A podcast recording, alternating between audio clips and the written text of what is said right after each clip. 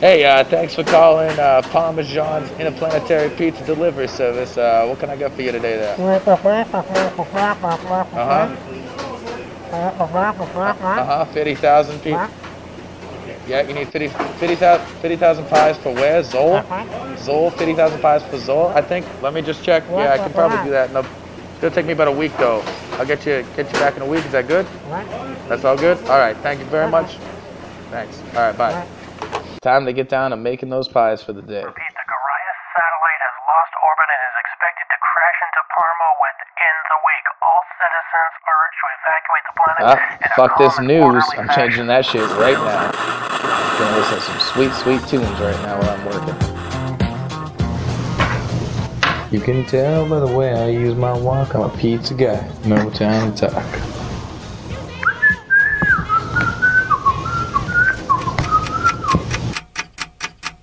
All right, and that's the last pizza done. I just gotta get them all into the freight fucking transport fucking dealy, cause fuck it. Let's let's go.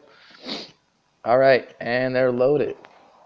All right, that's all the fucking pizza. Hey man, you gotta freaking move it. Let me in. Let Hey, me in. hey, guy, fuck off. Get away from me. Don't touch that.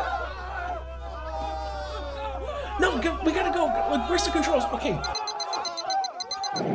Hey, what the fuck? What are we doing in the air? What the hell's going on? Who the hell are you people?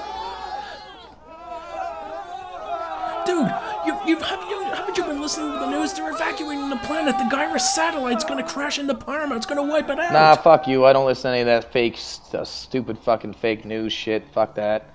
There's no blowing up Parma. You guys are idiots. Why don't you look at that camera right there? Holy actual shit. I hadn't paid off my last premium on my car yet. That's fucked. All right, well, we gotta go make some money. I gotta drop these pies off. I, I don't know what you guys are doing, but like, fuck you guys. I gotta do this. What, what are you talking about? We have to evacuate to Motavia. Holy fuck, are you drinking while you're flying this goddamn spaceship, you drunk asshole? Fuck this, I'm out of here. I'm a little stressed out. I just saw my planet get blown up, man. Kept me some damn slack. You know what? Fuck this. I'm going to sleep. Fuck you guys. Okay, so all I gotta do is fuck around with these nav controls here, and I can just change the course a little bit, and then we can make this delivery before I get caught. And that ought to do it. What the hell? What are you doing in here? Ah, fuck you guys. I'm changing the course. Get get out of here. That's not even the navigational controls. That's the clamps for the fuel tanks. What? What do you mean? Clamps for the fuel tanks? Why the fuck would there be clamps for the fuel tanks? That's the stupidest shit I ever heard. So they can be exchanged for like. Uh, so that they can be refueled separate from the ship. Oh my fuck! I mean, you, we're only running on a single tank of fuel now instead of the 14 we had. We won't even be able to land properly. We don't have anything for the retrojets. You, try- You fucked us, man. We're gonna be stuck in orbit. you trying to tell me that there's a release clamp for the fucking fuel tanks, and now we're gonna be stuck in orbit because we don't have enough fuel? That's exactly what I just said. Are you not fucking paying attention to me? Fuck, we're screwed. Don't fucking touch my pizzas. If we starve, I'm eating you first. Oh, not if we eat you first, you son of a bitch. Yeah, fuck you. You can bring it on. You have to fight me. Ah! Gamer needs food badly. Let's go!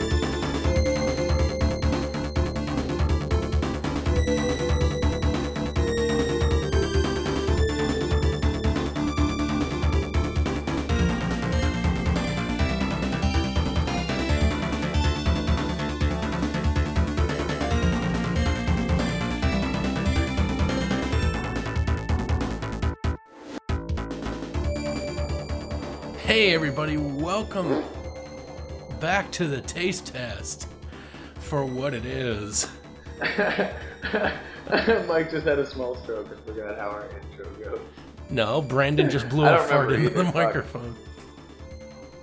So, ugh. yeah, we're presenting a very special episode in video audio format. Woo! No video for you though, only video for me. might add this video. I'm not recording Yeah, it. we might add some of this video. I'm not recording it, so we won't. Mike might edit it. what? you might as well. I can't record. I mean, it's I, hilarious. I don't know how to record Skype video, only the audio. You could have asked if you were Oh, going to ad lib some of that shit. I- you're ad libbing. I'm just. It was a thing that I did. Yeah, so This is why you pay me. Uh, this is why I pay you 50% of what we make on the you, show. you could have mentioned that you. This is why I get one percent of what we don't make. um. Also, you could have mentioned that you weren't able to record video because you led me to believe that you could record everything by saying that you could record audio. That's your fault. It's my fault Yes. for letting you And assume. also, I could have. Yeah, yeah, you know me. Your fault. Um, Y'all know me, also I could have same looked old G. To see if there's a fucking. But I've been low key Yeah, hanging yeah. on since all these motherfuckers gonna come on my back for groceries. Now you're done. Well, did you forget about me? No, you could have fucking told me that you can't record video, and then I could have found a thing to record the video on my new Phone. That would have wasted too much time. I gotta freaking record now. Vamos, let's go. Andale, andale. So, Mm, give me one more half second. Give me one more half second. beep. Uh, I'm gonna, I'm gonna. No, you don't have to beep. Uh, I'm just just add some filler. Tell me about your day, Mike. Uh, well, I'm looking forward to driving today. Gonna be driving, I don't know, Kingston, maybe. Just hitting the road, getting some road experience You to doing get a road G2. trip? Getting some XPs. You're farming XP right Yep. I'm gonna be farming XP, hoping to level up You're grinding. to my G2. You are literally grinding because eventually your car will stop working. You're driving an automatic, assume, right? Yeah, You're not man enough to drive a safety. I don't think my testicular fortitude will I change the configuration of my mom's vehicle. It's not like I can will it to be a stick. No, but but if you grew up on a farm and had a pair of testicles or something, then maybe you'd know how to drive standard, and that would be implemented by your old man. But I know that you're a city boy. Also, the headphones means that my computer can hear me, which I just remembered. ah, the good times. Uh, Brandon. Where's our We're only um, what eleven episodes in, and you're only figuring out the basic functions of your recording equipment. We're not 11 episodes in, are we? Isn't Batman our eleventh episode? We gotta be. I stopped numbering them. This summer, Dodongo 2. The Dodongo Wing. Yeah, Batman Returns was our eleventh episode. This is our twelfth. Yeah, it says that right there. I'm reading it now. I can't find our fucking script, though. We don't have a script. I blame you. We're doing this Oh, we ad have the lib because future plans text. Well, there's some amount of preparation. Is I say that is this going to be our very uh, is this going to be our long intro or our long outtake? And you're back in the kitchen with Game Connoisseur, Mike King. King. I forgot your last name. Mike the Mad King. Oh shit, that would That's what keeps good- coming up on your fucking Facebook and it's really irritating to me because it bothers my brain. And my Like, he's not mad. He's just regular. and my Dysfunctional, if anything. and my host Brandon Boswell, the chef, Your chef host. the chef host. Yes. I cook food. Yes. Yo, I've honestly done more dishes this season than I've done in my entire life. I'm about to kill something. Oh, fuck. Oh, good. I, I brought my papers. I thought I left them inside. Yeah, Brandon's gonna be smoking live because fuck this. I, I always smoke live. because fuck this episode. No. So Fuck Phantasy Star 4, first off. but not fuck this episode. Mike, uh, can I like? So you're telling me that we have no way to get this video footage that I'm giving you right now? This wonderful footage of me rolling. the- like I'm doing this for the viewers. At the moment, I don't know how to record Skype, and I don't want to spend any more time looking it up because we uh, fucking postponed, procrastinated, delayed, and abrogated, and every fucking big words that mean it didn't happen yet. And I'm tired of it. It's getting done. We can look up research and shit right. later, but not now. Brandon, there will always be more right. drugs. Okay, so this is this is a special episode where what we're gonna do is Mike's gonna tell me the plot of this game because I haven't had time to play it because I've been cooking and washing the, too many dishes. I swear to God, I've washed so many Yep. dishes. And uh, So this is my one day off, and Mike's gonna spend it with me, telling me the story, and then I'm gonna get to react to it so he can see it. Maybe we'll figure out a way for you guys to see it later. it's story time with But that's gonna be our special episode. it's story time with little Brandon and Uncle Mike. Yeah, I have an Uncle Mike. I think I told you that when we were hanging out. So, who recommend? Anyway, So, Brandon, who recommended this game? Ben told us about this game. Uh, he's a prick, and he said that this was going to be like a milestone game for us. So we got a few episodes in, and then we did it, and and then he's like, "Hey, now it's time for you guys to do this this fucking game," and I don't want to do it. It's really shitty. I honestly tried to play. Like this is this is my experience. I'm gonna give you the quick rundown. So I I booted it up on the computer. Hey, chipmunk. Hi, friend. Hey, buddy. I booted it up on the computer. Hey, There was no chipmunk in the game, by the way. It's just weed. Yeah. I don't know. You're bummed out. There's a chipmunk Um, in the studio with Brandon. In, in the studio. He's actually yeah, looking in the at the car hole. chipmunk. he's Anyway, he's in the so- safety of his garage compound, and somehow a chipmunk came in looking for sustenance. The only thing Brandon has to offer him is a different type of leafy green that he probably wouldn't agree with. Yeah, and that, I'm not a fan of sharing. But anyway, so I started up. Uh, I was at work. I fired it up. I spent like 20 minutes pushing A to get through all the fucking talking that they do, and then eventually the game actually started, and I was sent to go find some principal prick in the school that I was in, and I literally went to every prick that I could find and couldn't initiate some conversation with the principal, so I had to quit, and then I had to go back to work. So that's as far as I got um, For about four weeks. for about four weeks. I tried doing it a couple more times, but never got further than that. First attempt was the best attempt. Um, so Mike is going to be so gracious as to tell me the story, and that's our plan. Yeah, but first we're gonna preface our game with a proper introduction. Sure.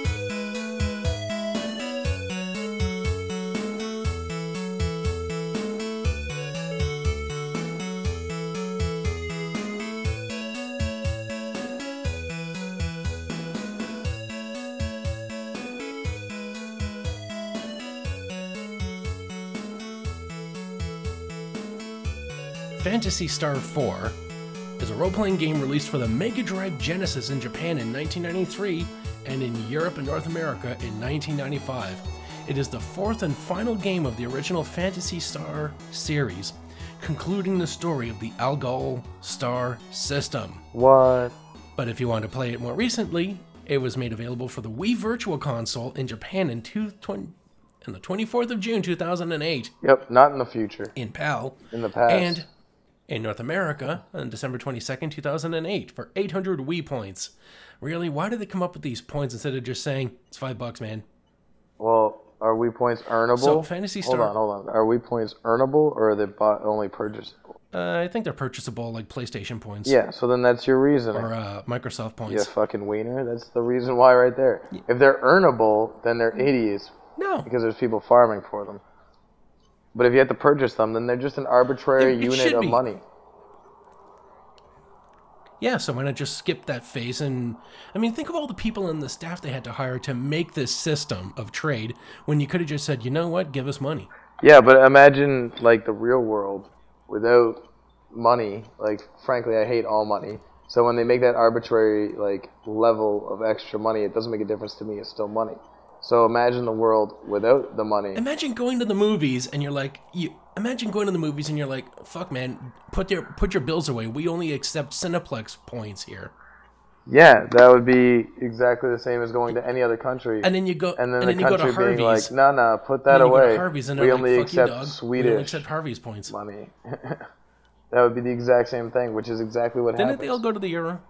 I don't know, a Franco or something. It's not like any of us will be able to afford to go to Europe. Franz Ferdinand, I assume. Anyway, it says Phantasy Star 4 kept many of the gameplay elements of the previous game, including turn based battles, overhead exploration, and magic spells. The game was met with mixed to positive reviews, has been subject to very positive critical retrospective reviews, and has appeared on several lists of all time best games. And as you can already tell, Brandon is not really on board with that assumption or assertion. Yeah, it's definitely a bullshit lie. If you want to talk about all-time games, you can go get any fucking bullet shooter and play it, and that's like what? And then this game is like hours of just talking, and I'm I'm not even talking about like dialogue, like like spoken audio words, just dialogue. You you might as well just have a book that you push next on. I'm pretty sure Kindle is the next best thing. in its defense in its defense i will say i like the cutscenes because it actually had like panels that would show up on screen like a comic book so i really enjoyed that part Yeah, I might. and i like the expanded script and the manga style illustrations I'm gonna write this down. My idea that I just had. Um, but I'm gonna bring this up my substitutions. But yeah, okay well so i can go on there oh, right yeah. now I was gonna I was gonna bring it up now. Not. So, here's the plot Phantasy Star 4 takes place a thousand years after the events of Phantasy Star 2. After an event called the Great Collapse, much of the once thriving planet Motavia has been reduced to desert and life has become progressively more difficult. Fuck, not Motavia. To make matters worse, there's been an increase in an I'm a- I'm adding my fucking emotions. I, I miss increase. I don't know anything about it, but I'm already addicted to it. Uh, okay, there's been an increase in biomonsters, a catch-all term for the strange and violent aberrations of Motavia's Did flora it seriously say? Hold on, hold on. Keeping these creatures under Hey, control is the seriously job say of a catch-all term? Huh. That's Yes. pretty fucking good. keeping these creatures under control is the job of hunters. During an investigation into such an outbreak, Chaz Uh-huh. Ashley, which really I mean this guy sounds like the this guy sounds like the fourth member of He's a boy two band. of the. He's who's two of appearing the at your three members. mall. That's what he is.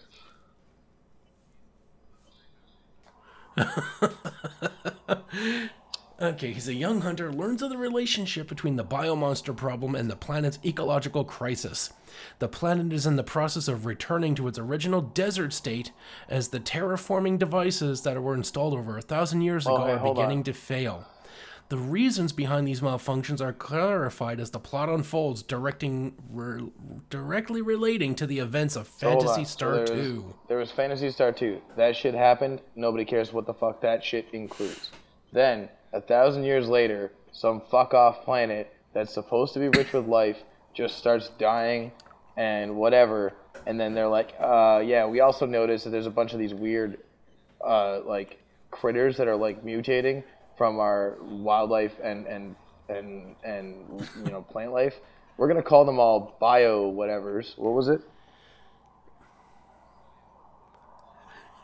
But it, is Biomonsters. Yeah, that's super creative. We're gonna call them all bio monsters and not categorize them Yeah. really.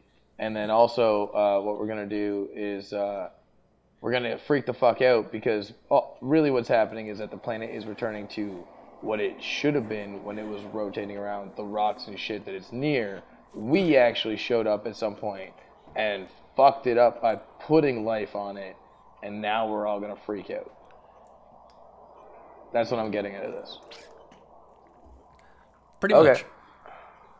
So Chaz and his allies connect the world's troubles to a cult leader called Zio, Yep. the Black Magician, whose aim appears to be total annihilation, not only of Motavia but the entire Why solar stop there, system. dickhead?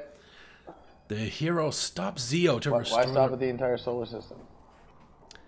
Is this like what's this universe about? Is it just one solar system? I don't think he. I don't think. He, That's fucked. yeah.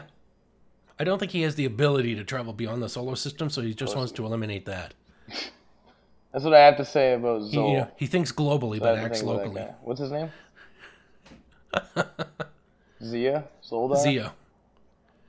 His name is Zio, and he his name is Zio, and he Oh, yeah. dances on the sand. Literally, because he's on a desert I planet. get it. A planet that should be a desert, but they all fucked it up by putting plants So it on it. seems- Yeah. Yeah, by putting grass and plants and shit on it. Yeah. Thanks, Obama. So, anyways, I won't spoil the rest of the uh, assumption because we're going to be reading it because Brandon did not or did not get to, and you can put that get to in parentheses because he probably had a moment or two but chose not to after being very dissuaded. Oh fuck you. Oh fuck you. Had a moment too. Don't make me fucking lay out my day for you on a schedule. You want me to get a Fitbit that you can record? Is that what you want? Brandon, I notice you're not moving for the last 10 minutes. I'm taking a shit. Fuck off. That's that's perfect video watching time, Brandon. Are you watching that video? Yeah. Fucking leave me alone, Mike. Yeah, you could have been watching a you could have been watching a playthrough video for the last ten minutes. Fuck off, Mike. I'm I'm I'm taking a shit and jerking off because you don't give me free time. I'm I'm fucking multi masturbating tasking. Master tasking. I'm taskerbating. All right. Get out of my life. Okay, so You're worse than my parole officer. so the game begins with Chaz hanging out with his instructor slash mentor Alys. Now, it says now Yeah. you got to the point where they were looking for the principal. So it Yeah. says you'll find the principal's office behind the middle door on the top floor, which is probably the the one place you didn't Good. look. And now here's where it begins. Ah, yeah. We get a cut. Oh no no no no! To correct you, to to correct you, the one place I didn't look was in a fucking walkthrough, because I'm not about that life. Fucking hate that. And I want our viewers to know every time I've used a walkthrough, I admitted it and fucking hated it. Uh, so this is Brandon being Mostly because it required me to read. yeah. Mostly because I had to read it, and I hate that life. Ain't about it. So he's making me But- do it. Also because, yeah, that that right there. Because Mike, you can do it.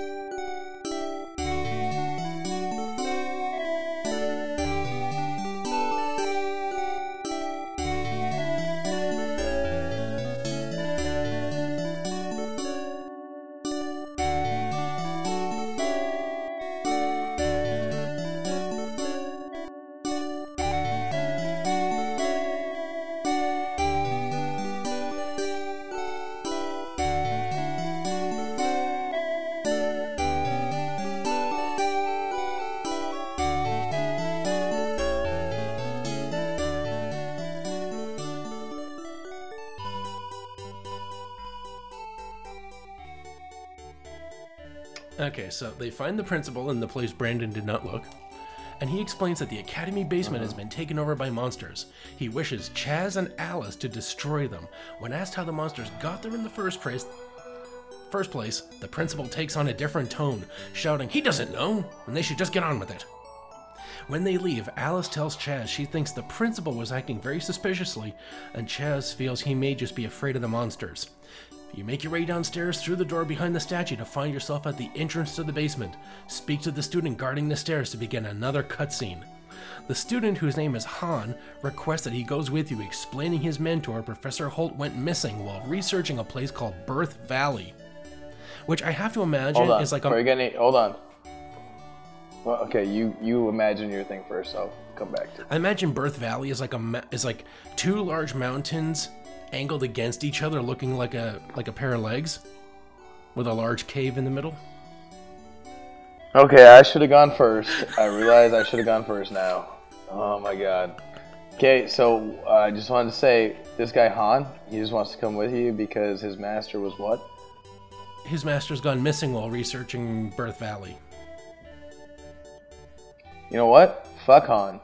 Tell that guy he can come with you. Wait until you get around the corner. Shiv him in the back of the neck. Take all his shit. I don't trust that fucker. I don't. I don't care what the fuck you're about to tell me. I bet you he's about to do a bunch of really valuable character trait shit, and I bet you at the end of the game he fucks me over somehow. Let's say so. I don't like that. He feels that there's a connection and he wants to find the truth, but he was waiting for Chaz and Alys to arrive s- since he didn't want to go into the basement alone. And since he's a pussy, he was right. Oh, he was waiting. Yeah. Yeah, he was waiting, So he was he was just standing there. looking at them, looking How at the the, fuck did he know that they were going down? He was just waiting for somebody to show up, waiting to, with the balls to go down there. Then he was going to tag along with them. That's no. Shut the fuck up and stay here. Those are most- your options. Brandon has the most If you go into that- perplexed face. If honestly, I get, I just got told I'm going into a basement to go fight some fucking monsters. There's a dude at the door, and he's like, I was gonna go, but I'm a fat. I just, I'm afraid I can't do it. Uh, can I come with you though? Nope. You can stay the fuck here. Oh, Al- You- If you come in that door with me, I'm gonna kill you immediately, and if not, I might let you live long enough to be a human shield for whatever the fuck's in there.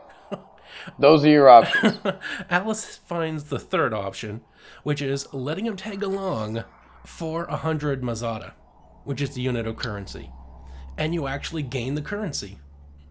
So he bribes you. oh, he pays me. Yeah. So you So it's basically.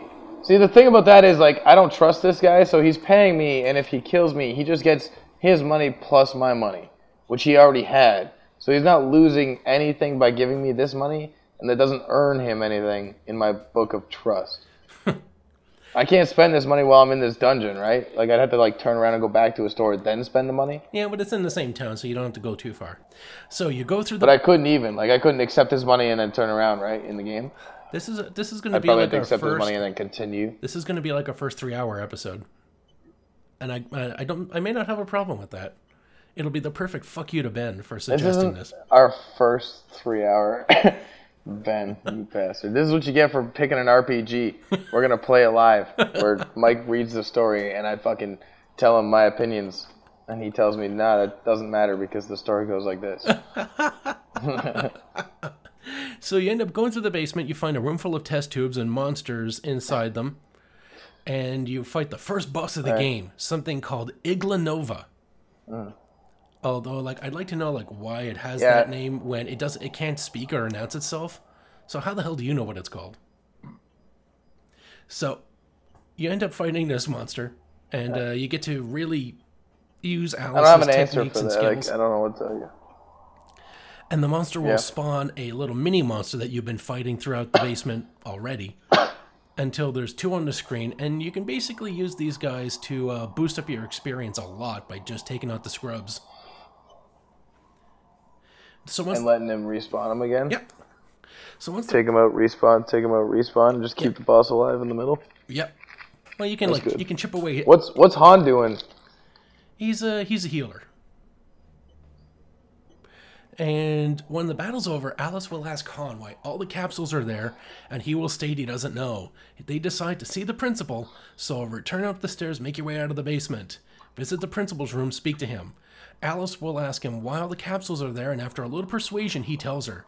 Apparently, the new breed of monster that has emerged in the area originated from Birth Valley, so Professor Holt went to investigate. The principal tells Alys that Holt had found evidence of an ancient and advanced civilization, and he brought back the breeding capsules to be studied before setting out to Birth Valley again. But this time he didn't return. Hahn asks why the principal didn't send a rescue team, so the principal replies that he was visited by a man who called himself Zio. Bum bum bum. A flashback ensues, where you see Zio warning the principal not to send anyone to Birth Valley, on pain of being turned to stone. Hahn then resolves to go to Birth Valley, and Alys kindly informs him that it's an egg laying season for sandworms. She, she agrees to accompany him for 300 Meseta, because this girl is all about the hustle. Hahn then says that Birth Valley is to the northeast, and you gain 300 Meseta. I don't fucking trust Hahn. I don't. I don't fucking trust that cunt. Let's go to the fucking So you make Birth your way to- Valley, and I'm gonna give you 300 bucks because I'm gonna keep paying you to trust me, which doesn't make any fucking sense because I still haven't spent this money. And even if I do spend this money, you can still steal the thing that I fucking bought. Like if you kill me, you get my armor. And every time he heals me, Oh, you're not going to buy armor. uh, whatever, uh, whatever. You one said armor. Two, I was thinking like buying weapons or amulets or whatever, but you can still take them. Anyway, uh, every time he heals me, I'm taking that healing begrudgingly. I just want that to be clear. Okay, so you go through this village of Zima, which is just south of a mountain range. As you go through there, there is no store. Of Zima, Zema, like they all have a skin rash. eczema. Zema. So you go. So it's it's it's old Valyria. So you go through the town of Zema, but there is no store, there is no anything because everyone has been turned to stone.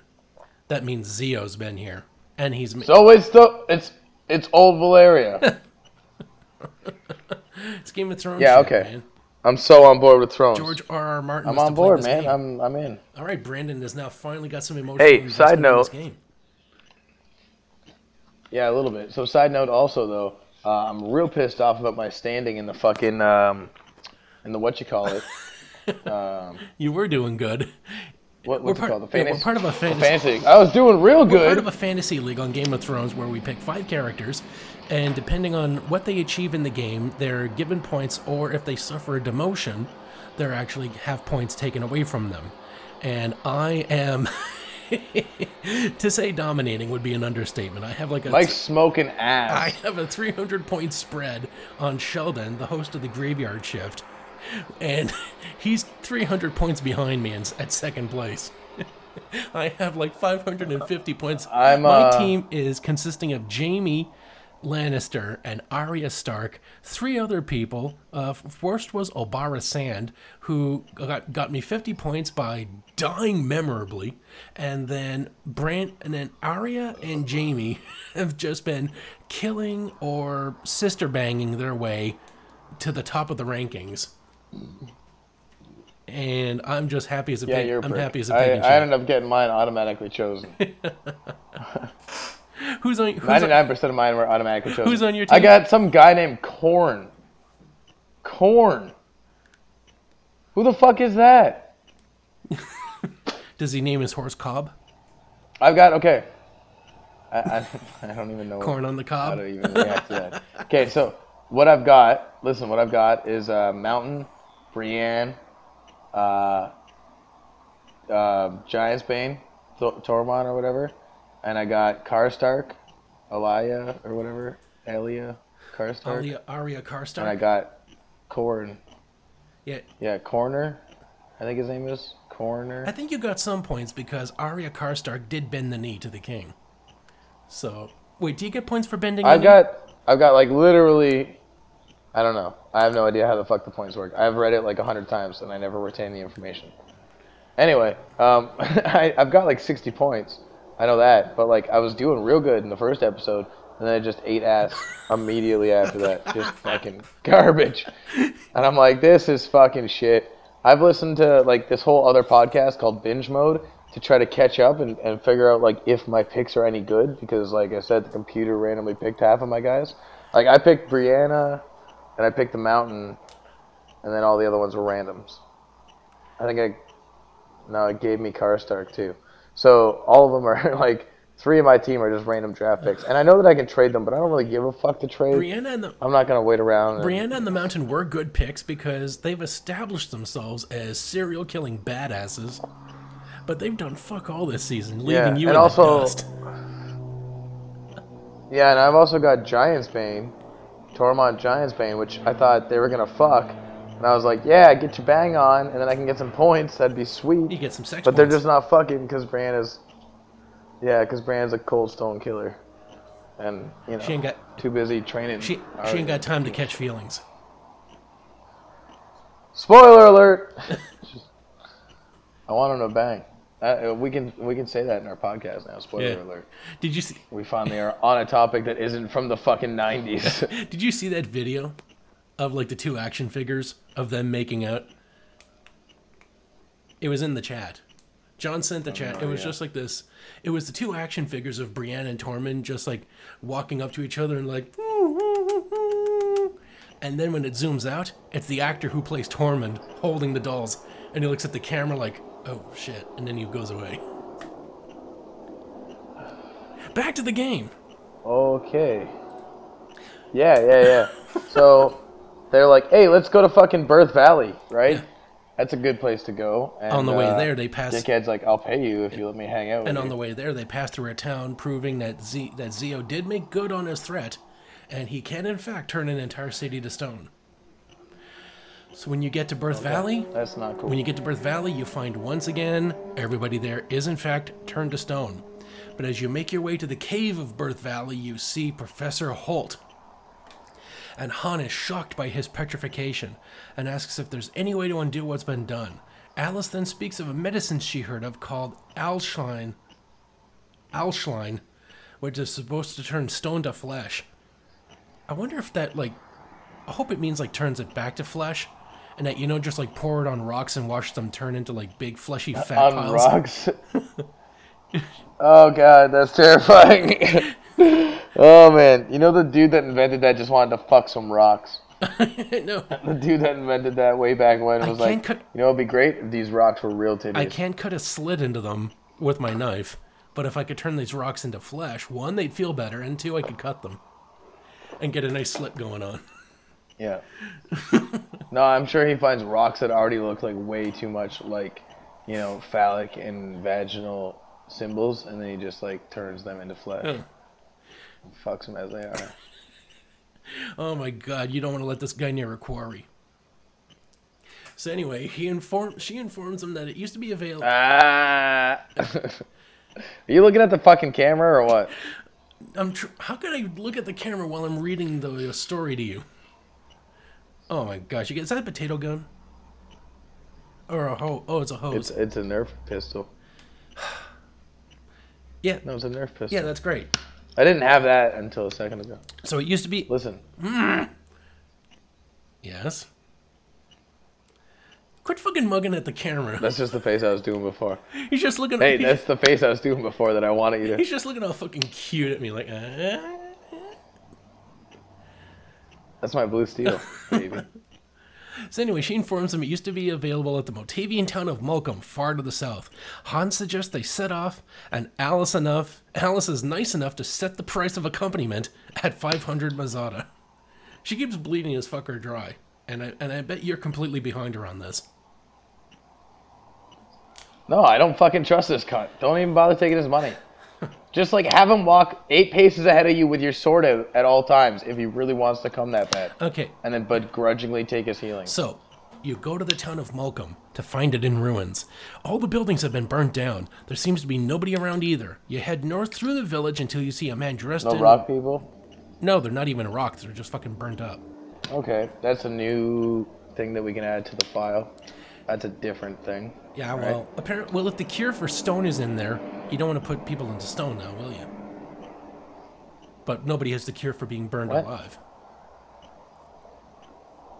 Remember this? I'll, I thought they did they not find it, or do they just know about it? well, we don't know because nobody's there to tell us because they all got burnt up. So, Molcum is in ruins. Oh. You find a man dressed in white facing away from you. Approach him and speak to him to begin a cutscene. Alys seems to know the man and calls him Rune. He greets her, and then he and Chaz have a little squabble. Alys breaks it up and asks what happened. Rune explains that Zio burned the village down. Hold on, hold on, hold on, hold on, hold on. Has this guy got like blue hair? Yeah, He's wearing like a white robe. Yeah, I seen that dude. I I looked at some memes of this fucking dumbass game. There's memes. so that ruined dude. Zio burned the village down. He's been up to a lot recently. Hahn then cuts in by asking how they're going to get the Alshline, and Rune suggests they go to Tonoe. He gives directions that takes the party past a village called Krup. Hahn seems averse into going into this particular place. Rune then invites himself into the group, but Chaz isn't happy with it. He gets fed up with Rune calling him Shorty, but before he can say what his name is, Rune says that he already had heard that his name was Chaz. Then Rune joins the party. I don't hate Rune. what is his thing though? What does he do? Does he attack or is he? He's like an attack healing mage, which is which is better than Hahn because he's just like a like a wimpy medic. So anyway, you you head to the village of Krup. I don't hate him. Yeah, Oh, good. Krup. I can't wait. yeah, and then you find this is Hahn's village. You go to his parents' house, and his father owns the store. He's annoyed with his son because Hahn wastes his time studying when he should be helping with the family business. Now you know why Hahn wanted to avoid this place. You go into the building north of town, you'll find yourself in a classroom. Hahn races over and embraces the teacher. This is Saya. Turns out she's Hahn's fiance. A conversation ensues between everyone, after which you leave. So that's Hold just on. a nice little bit Go of back flavor. to the shop. Hold on. Go back to the shop. So when you're in the shop with Hahn's dad, can you buy stuff? Yeah, but it doesn't look like you get a family discount. He, he, he's But got some you nice- still get to use all of the money that Hahn gave you. Yeah. So if Hahn kills me at some point, he can take all the shit that I buy with the money, which I already said he could do, and he can just go back to his dad's shop. Yeah, he could, except he, he's a complete pussy and he has no ability to do this. We're not talking about intent anymore. This man has mean? demonstrated no ability to cause damage. That's exactly what somebody would want you to think if they were gonna fuck you over. The conspiracy of Hahn continues. Can he literally not actually attack in the game? Like he doesn't have that function or something? Uh, I think he has like a, He literally can only. he has like a minimal attack. Like he can attack like with like a, a rod, but it was it's like the least amount of A damage in the game. or something. Yeah, it's the least amount of damage in the game. yeah, I think he has like a, that's fine. That's still like he's got motive, and he's got opportunity. one of the other two things that I think opportunity. So Does he have what, what's the last thing? What's the last thing? means, motive, and opportunity. means. No, he has means. He has means. Yeah. He doesn't have opportunity yet. Some folks got hopes and dreams. We got ways and means. Shh, Stop rapping. You're too white. You live in Ottawa. It's white there all the time. anyway, honestly, dude, the time that I spent there was just like a gray haze. Fuck that place. I don't mind it, but it's got way too much like big buildings, politicians, and We never got to hang out at the cool places like the blur- we never got to hang out at the cool places like the blurry pixel, escape rooms. You know, just go walking along the bike paths, the barcade. nature. Atari. You- I did the, I did the bike path a little. Not with me. Yeah, what do you want from me? I'm busy broken. I work all the time. If you work all the time, you wouldn't be broke. Yeah. I mean, one is supposed to. I do one is work all supposed the to time, I'm cancel still the, broke. One is supposed to cancel out the other. That's how work works. They pay you. Are you looking at the camera? Yeah. So anyway, you go to a place. That was because I was I was saying that because that's what I spent all my money on. So you meet this old man named Dorin. He replies that they can take whatever they need, and that the Alshline is in the warehouse in the back. They're about to leave when Dorin warns it might be a tad Say risky. what? Yeah, there's a weird, This guy's just like, yeah, have whatever you need. there's a town full of like these weird beast folk in it. They look like bugs, but like big furry bugs, but they're friendly. Good. So Oh, the lea- okay. So the leader says the Alshline is in the warehouse in the back, but it's a bit risky since I guess like they let the monsters overrun it because they have no need to go back there. So they send one of their own a guy called Gryz, and he's like he basically looks like uh, what the fuck is that uh, bug Pokemon uh, that turns into a moth, a Venonat? You know, he's uh, like a cute little round bug no, with like shiny of. eyes. Uh, yeah, yeah, yeah. I know what you're talking about. You're talking about um. Oh, Venonat might be close. The one that turns into like Butterfree. No, that's Caterpie.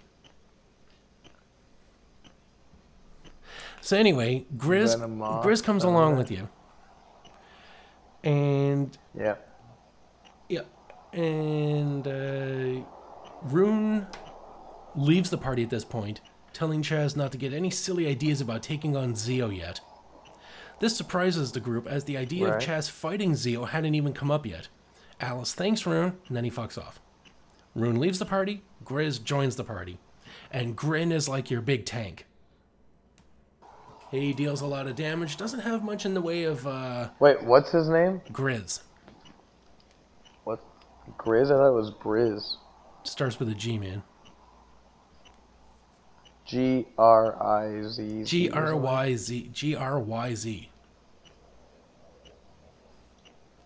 Okay. So you go to the storage facility. You end up getting through a whole bunch of monsters. You find the Alshline. Alys takes the medicine, after which Gryz requests joining the group, as it turns out his father and mother were killed by Zio when his village was burned down. Chaz points out they're not necessarily going after Zio, to which bring to which Gryz brings up what Rune said earlier. Either way, Gryz wants to go as he's getting bored of staying in Tonoe. Alys agrees, and Hahn impatiently suggests they leave. I think Hahn might be a little bent out of shape because Alys isn't charging Gryz. But anyway, it says you can now you can now head back to Zema. And once you're in Zema, walk in to begin a lengthy cutscene. The party will use the Alshline to restore the residents of Zema and the research team. Professor Holt is glad to see Hahn, although he has no recollection of what happens. What happened? He instructs Hahn to go back to the academy and tell them what happened, and that he's off to further explore Birth Valley. With this problem over with, the group decide to take it easy for the rest of the day. Hahn decides to return to Piata, and Gryz resolves to go after Zio alone if he has to. Alys suggests that she and Chaz go back to the Hunters Guild in Aiedo, when suddenly there's a scream. The group rushes over to the entrance to Birth Valley to find another Igglanova blocking their path. You're immediately flung into battle.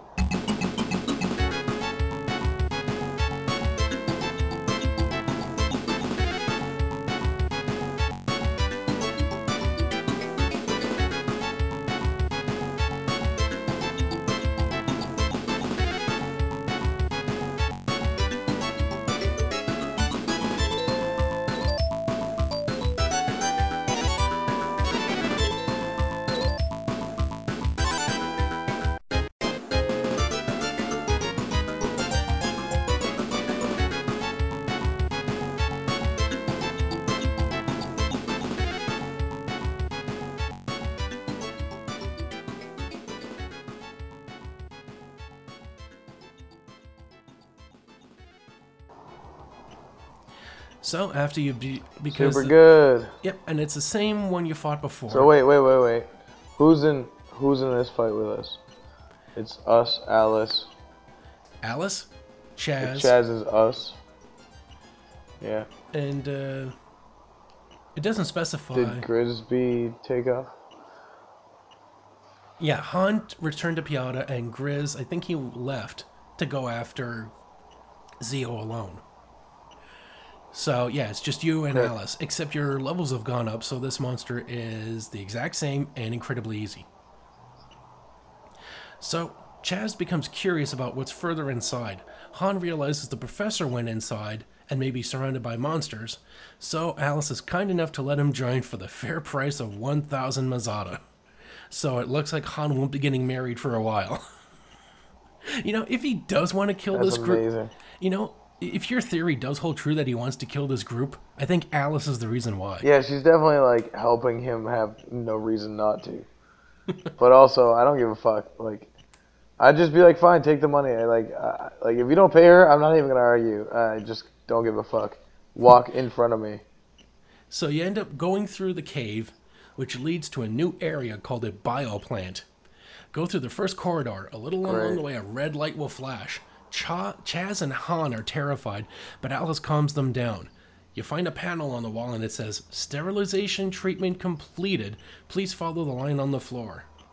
And as you head through these corridors saying West Section, unauthorized entry, and elevator to the central block, you end up.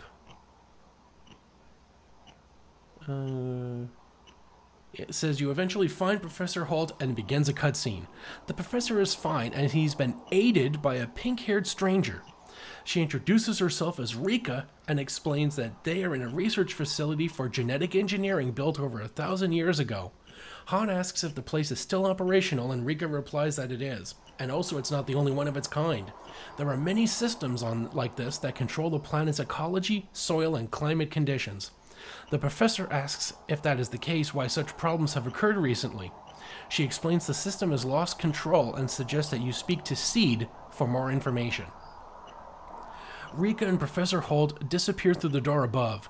Follow them through. Rika will introduce you to Seed, the control computer for the bioplant. The scholars are impressed. Seed warns the party that the monster outbreak was caused here, and that if things are left to continue, the planet will be destroyed. Alys suggests they shut down the system, but Hahn is dubious about the problem this may cause for the planet. Gryz points out wisely that no system is better than one that's ruining everything. Chaz notes that to do that will require each system being shut down, but Rika cuts it by saying that only the control system Nurvus must be turned off. C tells the group that in order Well, to shut down let's Nurvus, fucking do it. Yep, they will have to shut. They will need to rescue Demi, an android being held hostage by Zio at Zio's fort, since she's like the control interface Nope. for this system. Uh-uh. yeah, yeah, they Nope. warned us. Yeah, the guy warned us. Don't fuck with Zio. Nope. Nope. You know what? Fucking get some grenades. Go to the fucking core of this bitch. Put them on it. Leave. Problem solved. I think you've been playing too much Black Ops. You can't solve You've been every- playing too much Black Ops. I'm just. You can't assuming, solve. You can't solve everything I'm by just attaching a block that of they C4. don't have a sword. So, Alys is up for this. Oh, it says there's also, uh, yeah, Zio's fort is the castle beyond the quicksand near Mile, so you can't get to it. Alys is up for this. and Gryz is glad to hear that she's also up for getting rid of Zio. Oh, so Gryz didn't leave. Seed then asks to take Rika along, and it turns out she's Seed's child, an artificial life form based on a prototype from before the Great Collapse. So Rika, even Sorika is not very. She, even though the plant has been there for a thousand years, she's only a recent creation. So she's as old as she looks, about like eighteen. Because you know Japan, all heroes are like eighteen. No, nobody's in their twenties when they save the world. You got to put the you got to put the world. But she's not like a teenagers. biological baby. She's, a- like a made baby. She's like a like a good bio form, but she doesn't look all monstrous and shit. She looks like a freaking cat girl. You know, you know Japan and their cat girls. So Alys agrees. Sure. is excited about seeing the outside world. Professor Holt decides to go to the academy to let them know what's happening, and everyone leaves the bioplant. Seed knows that he must stem the outbreak of monsters, so when everyone leaves, he shuts himself down. Outside, Rick is overjoyed with the new sensations of seeing the real world and sunlight and wind. But then suddenly the mountain above Zima explodes. The bioplant is destroyed. So Seed, you know, kills Good himself. stuff. Good job, man. And What we had to, and we did literally nothing but talk to him. Yeah. We were like, "Hey, guy," and he's like, "Oh man, I cannot handle your fucking shit. I'm done with this," and just kills himself. Peace. And we're like, "Job well done, team." Here, take my t- take my He kid, just showed up. take my kid and fuck off so I can die. And give her a We massive annoyed him into suicide. So then you finally get to the Hunters Guild, which has got a massive store filled Woo. with amazing shit, as well as giving you the ability to take on quests. And doing these quests gets you money so you can buy better armor and shit. Right? Yep, then you find a crashed ship nearby. Stop being weird and answer me, would you? What? Would you take what you could find? Would you gear up? Well, yeah, I mean, you're taking Hahn's money, you might as well gear up. So, anyway, you enter this. Is, is it, it- Hold on, hold on. Before you get any further, stop anywaying and then continuing. My anyways go backwards. NUAs. Uh, Um, before you continue, the place where you were getting all this gear, was it a shop that Hahn's family owned, or was it a different shop? no, you're in the town of Aledo, which has the Hunters Guild in it. Right, so there's no Hahn shop family shop there. No, Right? there's only a pawn shop, not a Hahn shop. Right, so what you do now is you take all the goods that you bought at Hahn's dad's shop, you sell them, you get that money, then you use that money to buy shit right there at that same counter, and then you wear that shit, and if Hahn fucks around, I don't know, keep him on a leash or some shit. If you can buy like a whip that also is a collar, just keep him on that and let him heal you from there, that would be You get like you know a, that you know that weird uh like the like that dog collars. catcher thing, it's like the noose on the end of the stick. Yeah, like Yeah, yeah, yeah. It's like the the noose on the end of the stick, and you just like hook them around the throat with it and keep them tight. Keep them on one of them. yeah, so you can keep them at a distance, just in case he like tries Maybe- to turn around. You can just like just choke him out. Wait, are you looking at are you looking at the camera right now? Hold on, check this. So you got your your your pipe, right? That's this is like your rod that you're holding, and then it's got like the noose on the end, Yeah, right? And then like what you got is you put it on a like I'm saying that they should make this. If they don't, and if they do, send me the gift so I can see it. um, what they should have is like it's open Yeah. and loose. Wait, wait. yes, the rope goes right? through And the pole. As soon The as it rope- gets yes, the rope goes through the pole, so you can pull Listen, and tighten I'm it. inventing. Oh, and then the rope continues down to your hand? Yeah, so you can like tighten it or Like loosen it as you Nah. wish through the pole. Nah, I don't want that. I want I want this. I want this. Listen. So Okay. it's loose, right? And then inside there's a winch on one of these like one of these two sides of the cable, right? And the winch is already wound so that when you get it onto something, like you hook it onto like you know, a dude's head or whatever, and it clicks forward once, then the winch engages and automatically rolls up. So it's like zoop, right? And then it clicks in, and the guy's neck is right there. And then at the uh, wait, let me hold on, guy. And then at the tip right here, Yeah. there's a little cattle prod with like a couple volts in it. And then if he fucks around, you just jam the stick forward, and in the back of the neck, he gets a little. But you really, what I mean? you really want to keep Hahn down. no, man, I just can't trust that fucker. So anyway, if he has to like turn in battle to heal me, I want it to be difficult for him. I want him to be like, uh, uh, uh, uh, uh, uh. here you go, pal. Here you go, buddy. Here you go. And I'll be like, yeah, thank you. Fuck you. Come on, give it to me faster. Come here, come here, come here. Thanks. And then get back up and like kill some more monsters. Hahn, Hahn, stop fucking around. I can't kill monsters when you're pulling the leash. And he's just like getting shocked on the ground because every time he gets like moved, he shocks himself again. And I was like, hey, hey, cut it out. T- Hahn, this is your fault. You need to stop. so anyway, you find Yeah, this ship. That's how this would happen. You find this ship. You head No, to no, no, no, hold on. So to be clear, to be clear, in my campaign that I'm playing right now with you, I've just taken all of the gear that I bought at Hahn's dad's place. It served you. it, yeah, it served you or, well until you got it. to Aledo. Right. Then I, I sold it to this guy at this shop that isn't Hahn's friends or family. and then I used the money from this guy's shop to repurchase like decent gear Better that armor. wasn't the same gear. And now, yeah, I'm having that on and Hahn is at a distance, if not with a collar. if I can't get that, then fine. But if I can get that, then better. Yes, that's how it goes. But that's what's happening. I don't know if they. So we find a shipyard, right? I don't know if they sell the Hahn pole, but. Anyways, you uh, leave the town of Aledo. You find a crashed ship, and as you make it through, you uh, Rika finds a computer Crashed where? Like a space? Wait, wait, wait. Hold on. A spaceship or like a pirate ship? spaceship.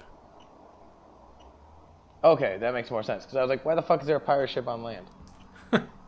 Well, unless there was like ocean a long time ago, confused. or thrown by a tornado. Well, that's what I was. That, or maybe you didn't mention that the town that they were at was like a seashore town, or like a beach, whatever front, whatever.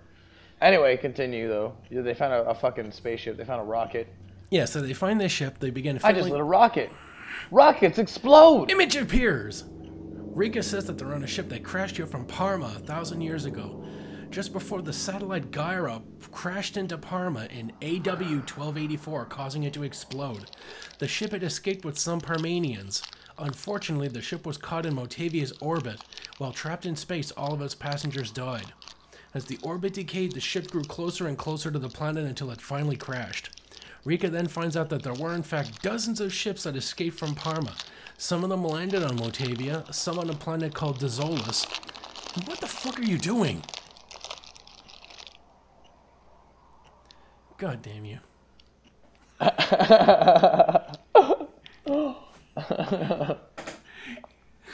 he just like slowly pulls.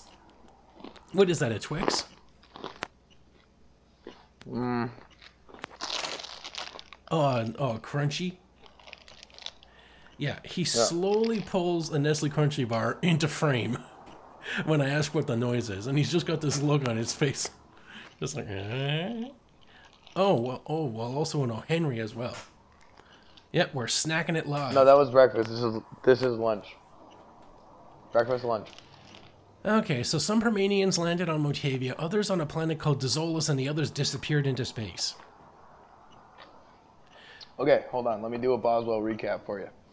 So what I'm hearing is we we left the shop, we found a rocket. We walked up to the rocket. The computer lady hacked that shit. Rika, right? Yep. Is that her name? Yeah. Yep. So she hacked the ship and found out that that ship was from another planet that basically Kryptoned, and on its way out, it had like a family of people or whatever, like a little, little like maybe 60 people. And instead of accidentally crashing into the wrong planet, they accidentally got caught in the gravitational field of the wrong planet, and then starved to death in the orbit. And then eventually the orbit just fucked off because they weren't lucky enough to lose that orbit quick enough Yeah.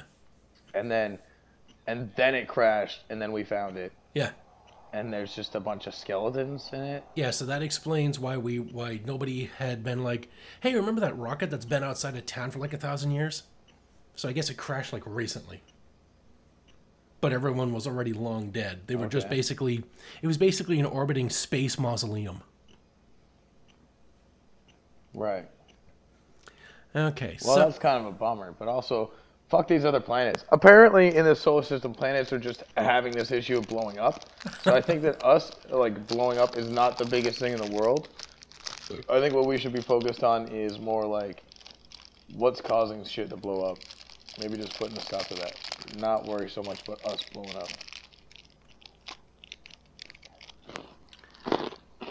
Okay, so you wander around, you commit, you do a few more guild jobs, and then when you're able to find this thing that will let you cross the desert, well, at least let you cross the quicksand. No, it lets, lets you cross the oh. quicksand.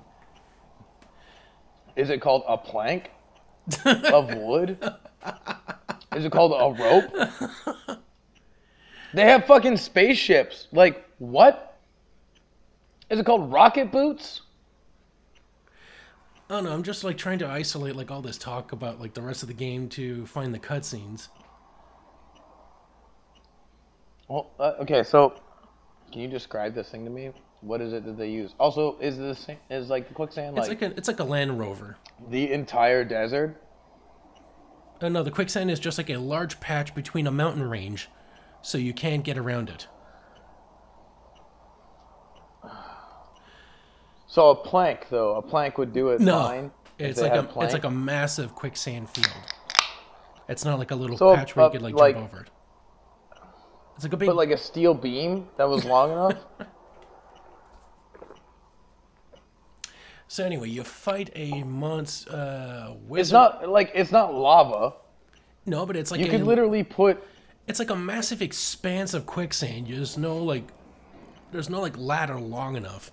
This isn't like Zelda where you can put down like a tiny no, step like- ladder and just like mosey on over. Uh, okay, like actual sizes aside, there's a city close to this place, right? On the other side. And all side. the people just died in that city. Uh, no, they're on the other side. I think they're called. The town is called Mile, and I think it's like Zio's town. Hold Okay, on. but like the city that they just left with all the dead people in it, and then they found the rocket ship. That's pretty close still, right?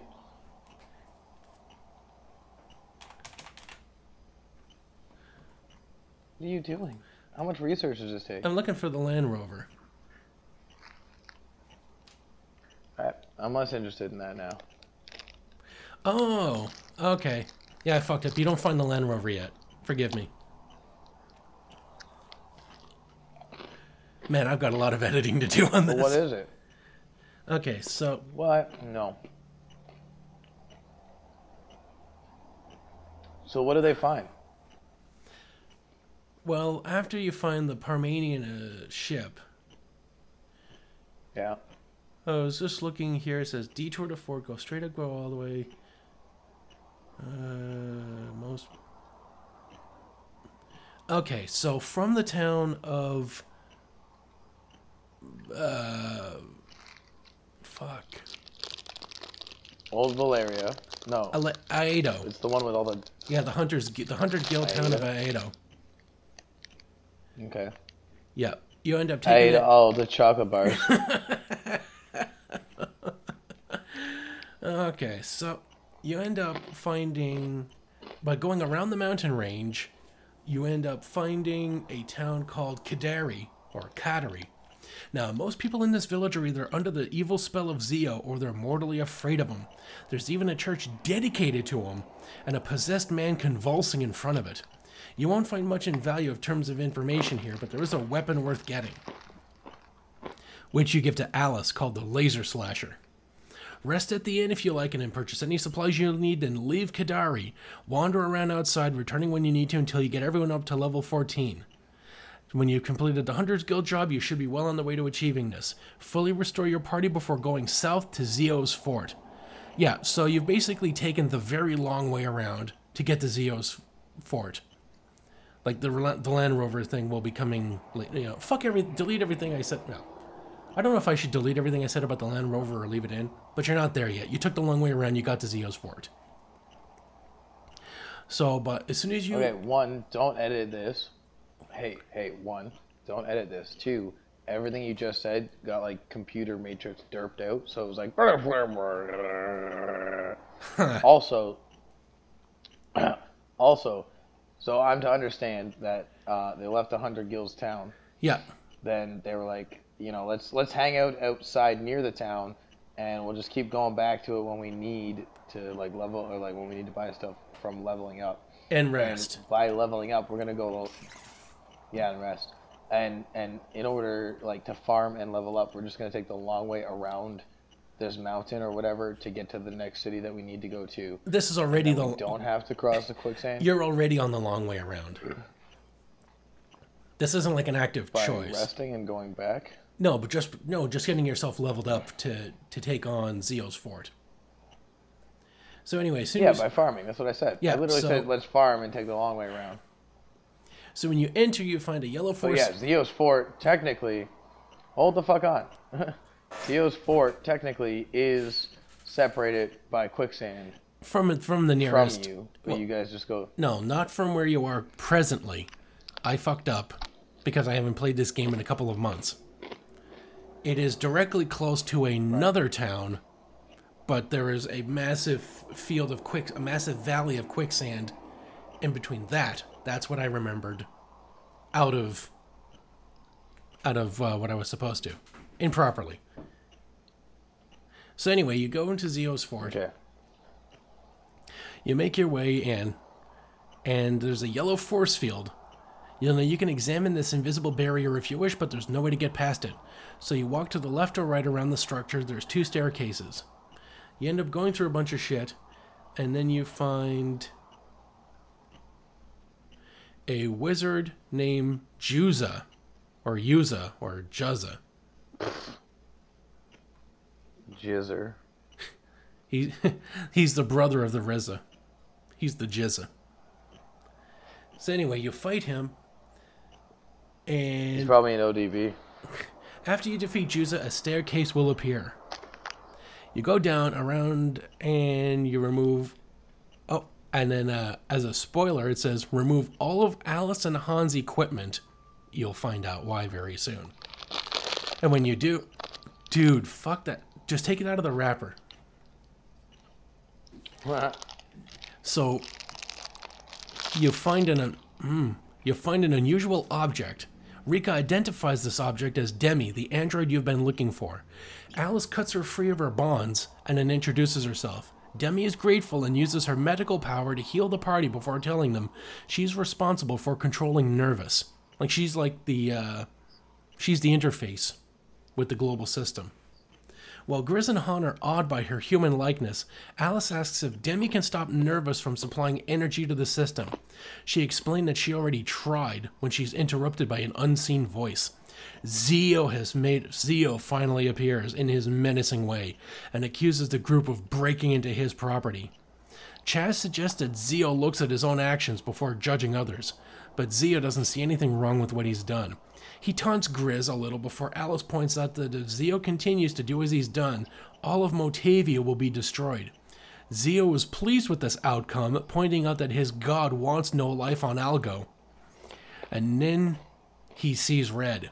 He makes a short speech vowing to destroy them all in the name of his god, Dark Force, and begins the battle. But however, it's a battle you cannot win. Before you get a chance to do anything, Zio will cast Magic Barrier, reducing all magic uh, damage you do to 1, and you won't even hit him with regular attacks. The only way to get through this battle is to just let it happen. In, in a few rounds, he will summon Nightmare and Blackwave. The battle ends with a cutscene. Alys jumps in the way to protect Chaz from the black wave. Hahn and Rika suggest they retreat. Chaz uses an chap uses warp to escape. By the way, the naming convention here says like Hina to escape, which is fucking bullshit. And then they have like Foy for fire, and then like okay, the the the, the spell naming convention in this game is fucking ass. Like nothing here gives any hint or indication as to what it does. You're like, what the hell is Renus? What's Gyrez? What's Ryuka? Like, you only find out, oh, it's warp, it's heal, it's exit. I mean, like Final Fantasy. Say what you want about Final Fantasy, but at least they know how to name their spells, so you have some idea. So you got like a pretty darn good idea what they do. Phantasy Star, fuck you. So the group warps itself to Krup, and Alys has been Alys is taken to a bed at the inn. Her condition gets worse. Chaz notes that Zio's unlike anything he's ever fought, and Rika diagnoses that Alys has been affected by an evil force. Demi explains that Zio built his fort on top of Nurvus, and Chaz realizes that Nurvus must be the barrier they couldn't cross before. Alys then mentions to Rune that, that Rune might be able to help, pointing out there's no way they can get past the magical barrier with what they have now. Rika asks who Rune is, and Chaz replies with his opinion, reluctantly agreeing that they may need his help. As Rune went off with grandfather Dorin, Gryz decides that they must have gone to a place called Ladea Tower, located on a small island across the quicksand to the east. While Hahn and Gryz try to Holy work shit. out how they will cross, Demi suggests they can use the Land Rover, an all-purpose armor-plated car. Apparently, they, there should be one located at the Machine Center to the south. They decide to leave, although Chaz asks Hahn to stay behind and look after Alys. Hahn isn't too happy about the idea at first, but agrees in the end. You're then free to go. And because Alys isn't in the party, you don't get to extort Hahn. Wow.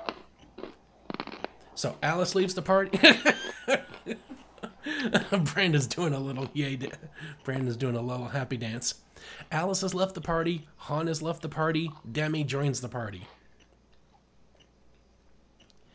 So Demi is an android. Is the computer? She's an nervous? android. She's like a, a, cute little green cat girl android thing. Yeah, the same way that Rika was a computer at whatever the last one was called. Well, she's biological. She's like a bioform. Demi is an android. Right. So, as you make your way to the machine center in the south, Demi approaches the panel, uses the control key to access the computer. As she stands at the terminal, she notices many machines housed in the center. Most of them are old and will need repairs. Chaz were impressed and asked Demi if Zio caught her while she was trying to get the system back under control. She concurs, but then goes on to state that getting rid of Zio won't solve the problem. It seems that Zelan, The main control system from Otavia's environment is the source of the malfunctions on the planet, but the fact that Zelan is an orbiting satellite makes this li- makes this fact a little useless at the present. So Nurvus is like the onboard implementation of this Yeah. terraforming system, but Zelan is the satellite that gives it its remote commands. So a huge vehicle. So after after she messes with the computer a bit, a huge vehicle rolls into view. A little while after, the machine, the party's outside the machine center, and they're in their very own Land Rover. And the Land Rover lets you traverse the quicksand. Yeah, Woo! you can Land traverse Rover the time. quicksand, and you can get into random battles with it, but you don't gain li- like it doesn't gain experience. But you can still blast monsters with it. What? Oh, you can use it, but it doesn't get stronger. Can you Yeah. upgrade it later in the game? No, Does it come back? you get different vehicles. What do you mean no? And the best part is like this But is always like, a, a, it's always an item. back? No, it's an item you can take anywhere. You Which can I just guess have like, it all the time. yeah, it's like Dragon Ball where you guess I guess you like shrink it to a little capsule and put it in your pocket. Otherwise, Oh, you're yeah, it's just like Dragon Ball. Everybody gets that. How about it's just like Ant Man in the time in that recent fucking Marvel movie when Ant Man's dad or whatever had a tiny tank on his keychain. How about that? you fucking fool. It's just like Dragon Ball, you know. How everybody knows Dragon Ball. anyway. Check yourself. So anyway, so you get into the you use the tank to uh, drive across. Wait, drive wait, were you looking at the camera? I see Were you you looking at the camera when I said that? But No. like I was like, check yourself, and I lit the dart at the same time, and it was like super hardcore looking. Yeah, like supposed Samuel L. Jackson. God damn you! Pay attention to me. I'm reading the fucking walkthrough. This is story time with Uncle Mike. Yeah, I have to look at the I have to look at the book. Pay attention to me, Uncle Mike. Look at me. You're not doing a high dive off the board. I can't be looking at you all the time. So anyway, you uh, That speak to the man. probation officer. so anyway, you find a large crack in the ground surrounded by a Ah! fence to the. There's a sign blocking entry to the crack. It reads, "Danger! No trespassing. Cracks in the ground." Speak to the man on the right, and he will tell you Monsen has been suffering from earthquakes recently. And on cue, the ground begins to shake violently. Gryz gets into a panic, and Rika teases him for being afraid. Demi supposes that the plate system to the north must be the cause of the problem, and Gryz proposes they shut Nope. it down. Yes, there's Nope. a system that actually Nope. controls tectonic plates. Yeah, but nope, nope. It's a setup. it's a setup by the dude that mentioned it. That guy that's like, uh, earthquakes uh, happen all the time here. So, so you think you, so you, so you think you. he's you think he's working with Hahn? It's a con. It's a con from Hahn. it's a it's a long Hahn. He's pulling the long haul. Yeah, that's what it is. I don't trust this fucker. He's gonna send us over there, and we're gonna find some shit. We're gonna probably shut it off. We're gonna get another dickhead in our fucking party, and then that dickhead's gonna be not trusty. Don't trust that next dickhead. Well, anyway, you go into the tectonic plate system, and you and uh, Of course, to the north. good thing is is that there's no boss. But Demi acts. Okay. You get some. Uh, you get a neat addition for Demi, which is something called a phonon maser, which is basically like an upgraded laser attack sound wave thing. I'm not quite sure. Anyway, it's an attack that Right. she gains, which is an upgrade, which is always good when you got an android. So Demi accesses the panel, shuts down the controls for the plate system. This makes Gryz happy, but Demi points out it hasn't solved the problems. They still need to shut down Nurvus and maybe even Zelan. After a good night's sleep, you leave Monsen and get in your Land Rover. You head northeast towards the plate system, and then continue past it until you meet your, until you reach a mountain range into the village of Termi. It's a village steeped in legend and is the hometown of Alice, a legendary heroine from 2,000 years ago. Not to be confused with Alys, the, most woman in your group. legendary heroine. Yep, exactly. She likes the legendary heroine. She is not the legendary heroine. No, but then you, you go past this town to a town to a place called Ladea Tower. And in there, Yeah. you're in a huge chamber whose sole feature is a staircase. And as you climb this up to the top, you will see Rune. You talk to him and he teases Chaz, but Chaz doesn't have time for games. He asks for Rune's help, and Rune notices that Alys is missing. Chaz explains what happened, and Rune reassures him everything will be fine when they get the Psycho Wand. He goes on to say the Psycho Wand is the only thing that can break through the magical barrier, and he's come to the tower to get it. So Rune decides to join the party. Unfortunately, one of Zio's servants has been waiting for the Psycho Wand to be released. The party are not going to let the monster take the wand, though, and battle begins when you fight a monster called Gilagua. And then, yep, so then Demi uses her phone on, which is that awesome upgrade you got. And then you eventually wear this guy down and beat him. You get the Psycho Wand. Gryz is now confident nothing can stop them now. Rune and Rika have a strange feeling. Rune tells Chaz that they must go to Krup immediately. A split second later, you've been warped there. The party enters Alys's room at the inn, and Hahn informs Chaz that Alys's condition has gotten much worse. A cutscene begins. Alys isn't looking good. Chaz implores Rune to help her, but he cannot.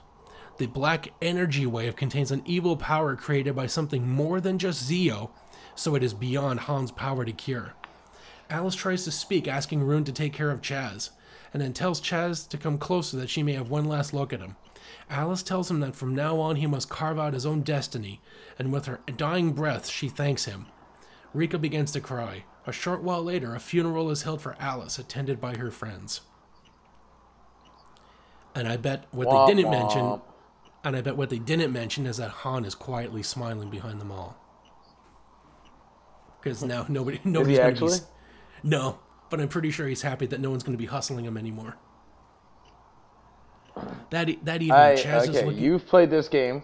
Hey, Yeah. hold on. You've played this game. Don't spoil this, but my prediction is that the next time Hahn tags along, fucking Chaz is gonna be like, yeah, that's, that's gonna be like thirteen hundred bucks.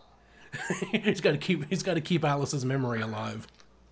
Yeah, I swear to God, that's my prediction. Chaz is gonna be the, er, uh, and and Hahn's gonna be like, uh, what the fuck? my prediction. Anyway, continue So on. that evening, Chaz is looking up at the stars alone. Rune comes out to talk to him. Chaz explains that before he met Alys, he was living in a far-off country where he did some pretty bad things. When he became a hunter, he was finally able to earn money and live a good life. With Alys gone, Chaz doesn't know what to do. He wants to avenge her death, but he wouldn't understand why he was fighting anymore. Rune chastises Chaz. I guess he Chaz tied him. Yep. asking if Chaz really thinks that asking if Chaz really thinks that if Alys was only fighting for money. He tells Chaz to think about it, then Rune returns indoors. Rika comes outside to see Chaz and tells him how glad she's been since leaving the bioplant. She's learned a lot from Seed, but there's a big difference between knowing and experiencing. Chaz understands and puts his arm around Rika as they both look up at the stars. The next day, Hahn tells the others he's going to return to the academy and convince them to come up with a plan of action. Chaz agrees and wishes him luck, and Hahn leaves. Probably because he knows that Chaz is about to fuck him for some money. The rest of the party decide to get going. Now that you can control the Yep. party again, your next destination is Nurvus. Since you haven't had the chance yet, equip your new Psycho Wand. Sweet. What's it do? It dispels the barrier, so now you can finally get inside Nurvus and shut down that computer and take care of this fucking planet. So you get inside, you start. Dope. Yeah. Yeah, you uh, start in the green antechamber. You head through the door, notice the usual high tech decor. Examine the panel at the junction. Rika suggests Demi sends an interrupt command, but Demi points out the system isn't accepting commands anymore. You have to get to its nucleus. Right. And when you finally do get to the main terminal, just before you turn it on, just before you get to access it, Zio appears. He's impressed by your arrival, but he informs you you'll be going no further. And as usual, he begins a battle and sets up his magic barrier. However, you oh, use the psych you use the psycho wand, and now he's vulnerable to attacks. Prick ass.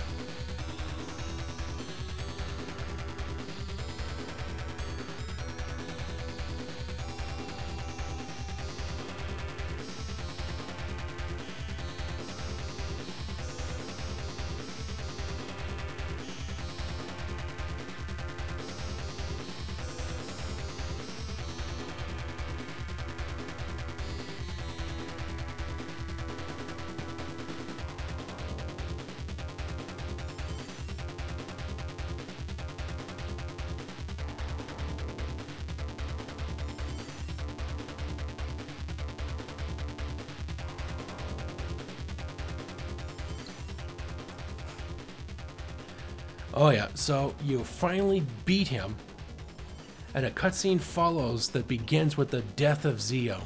He's confused by this, as he was under the impression he was immortal, but it seems that Dark Force has abandoned him. Gryz is delighted, and Chaz thinks about Alys.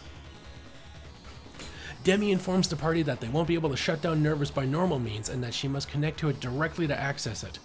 She bids farewell to the group and then accesses Nurvus. A few seconds later, the operation is successful. All of the control systems on Motavia have been stopped. She points out, however, that without the systems operational, Motavia will soon become an uninhabitable barren rock again. So they must be reset. But this time, you know, like, well, basically, like in 1995, they found the original problem that all computers have. have you tried turning it off and on again? Yep. Rika then points out that something must be done about Zelan, the satellite that's sending the abnormal signals. She suggests they go up to Zelan, and Chaz concurs. Gryz then notes that Zelan's in outer space, which is a little difficult to reach. This doesn't pose a problem as Demi informs them that Nurvus is equipped with a shuttle. She then tells the group she cannot go with them because she has to constantly, I guess, keep this thing off. But she tells them to seek her master, Wren, who is aboard the satellite. And no, he's not a Span and no, he's not a Spanish Chihuahua. This is Wren with a W. The next thing you see is a spaceport rising from the sand a little to the northwest of Zio's fort. A bright, shiny shuttle glints in the sun, and the party marvel at it for a while. But one of them won't be going. Gryz can't leave his little sister. You know, I think he's scared of earthquakes, and he's also scared of space. For, you know, for the big, dumb, strong guy in the group, he's kind of a puss. No, he's gonna have a couple weaknesses. So Gryz, yeah, Gryz leaves the party. So now the party's only Chaz, Rika, and Rune. Right.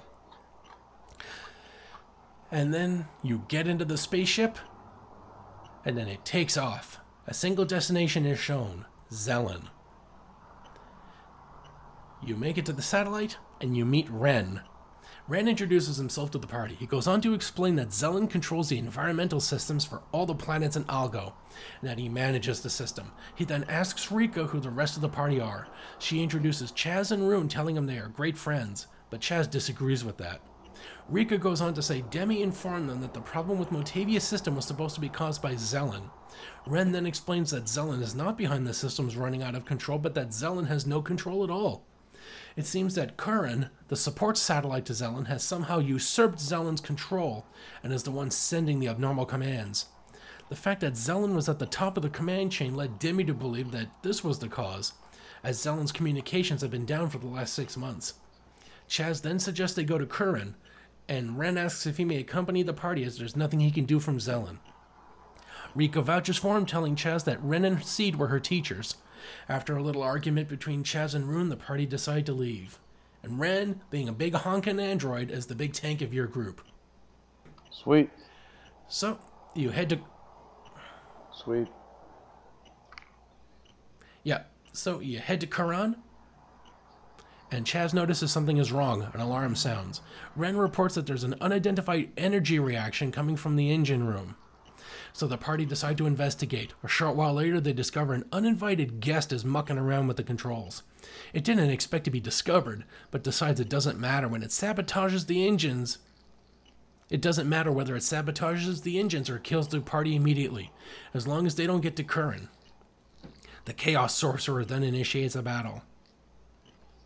The saboteur is dead, but it seems he did his work well. The ship is in. Tr- oh wait, wait, wait! You're not on. Wait, are you on Kuran or?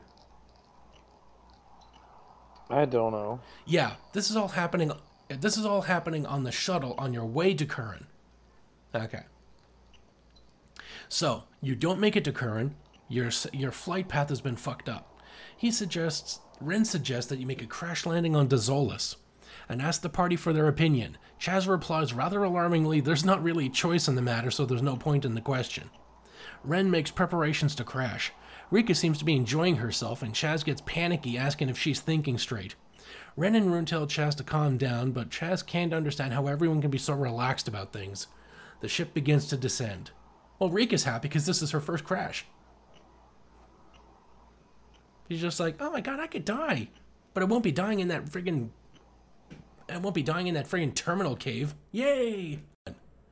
So you crash land on the planet of Dezolis, where you get to see the shuttle crashing into the snowy surface. The door opens and the party steps out, and Chaz comments on their flamboyant landing. A green faced old man approaches and jokes that it's raining machines. He appears to be a Dezolian and asks who they are, pointing out that they've destroyed his temple. Chaz apologizes, Fuck and the. Does the Dezolian notices his unusual looking companions, Rika and Wren.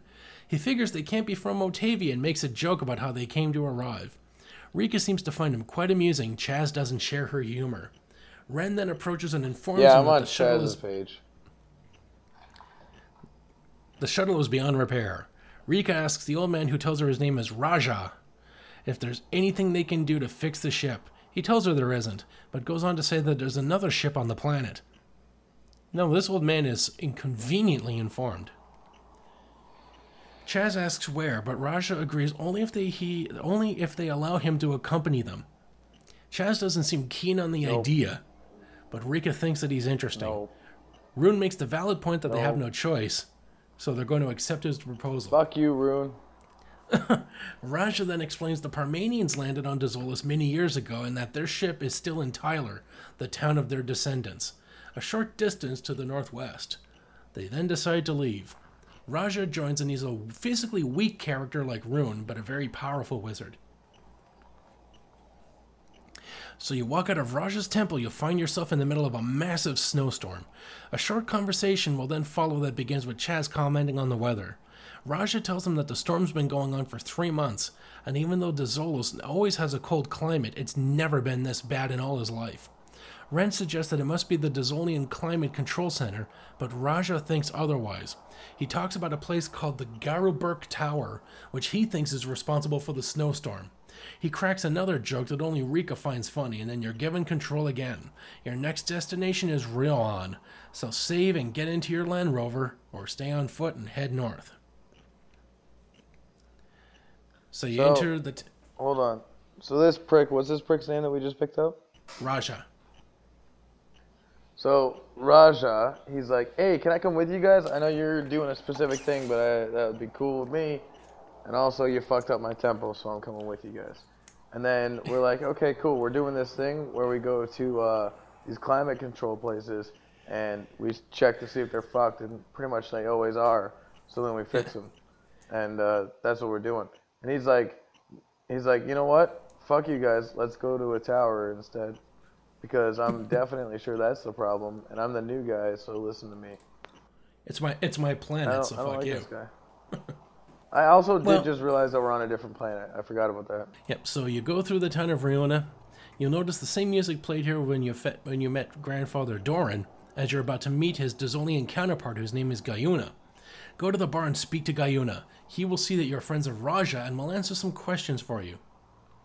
Reply no to knowledge about the snowstorm, the Garuberk Tower, and Raja, but reply yes to finding the whereabouts of the spaceship. He will tell you the spaceship is found underground in Tyler, and examining the grave will open up the path. So then you make your way to Tyler. Okay. After you do, you you go north of the entrance of Tyler, head west, and you ascend a short flight of stairs. In this hill is a headstone. Examine it, and it says, "Here lies the great leader Tyler. Touch us, listen to our voice, and trust that body to us." Which is a really weird epitaph. It's Tyler's grave, so That's Chaz inspects. unnerving. It is. Touch the Chaz inspects the stone as Gayona suggested. While examining the inscription again, the plate moves. Chaz pushes it and the gravestone splits apart, revealing a staircase below. And underwards, uh-huh. you find a spaceport, Fishy. which.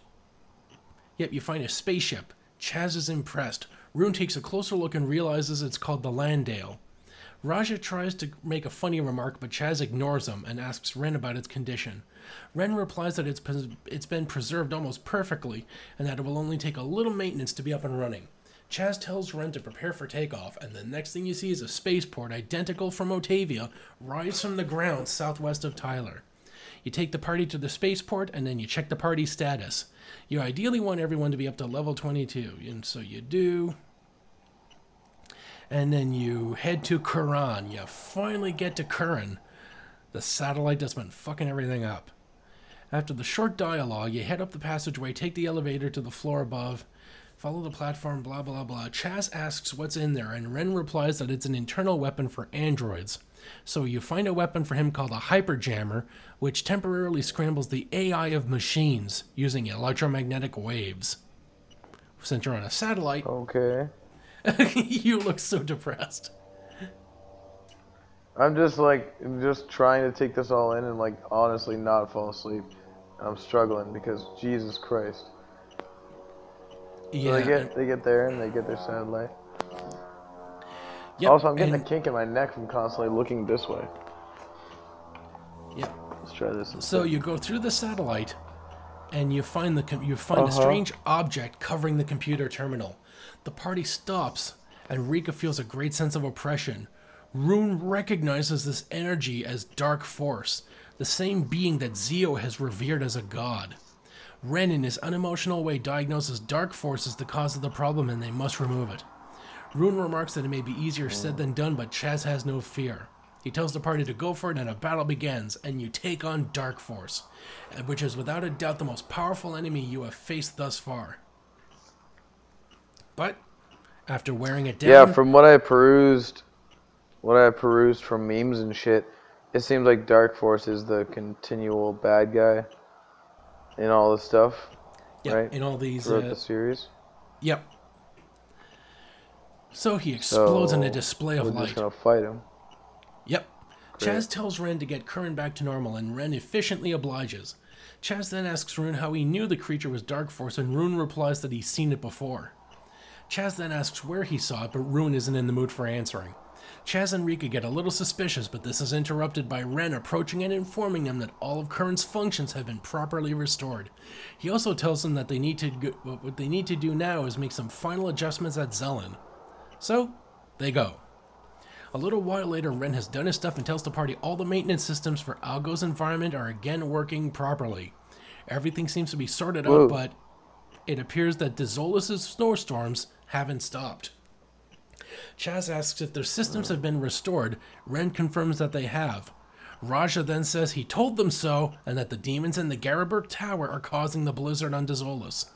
He moans that they never listen, and Wren points out that if the snowstorms don't stop, the Parmanians and the Dezolians will perish.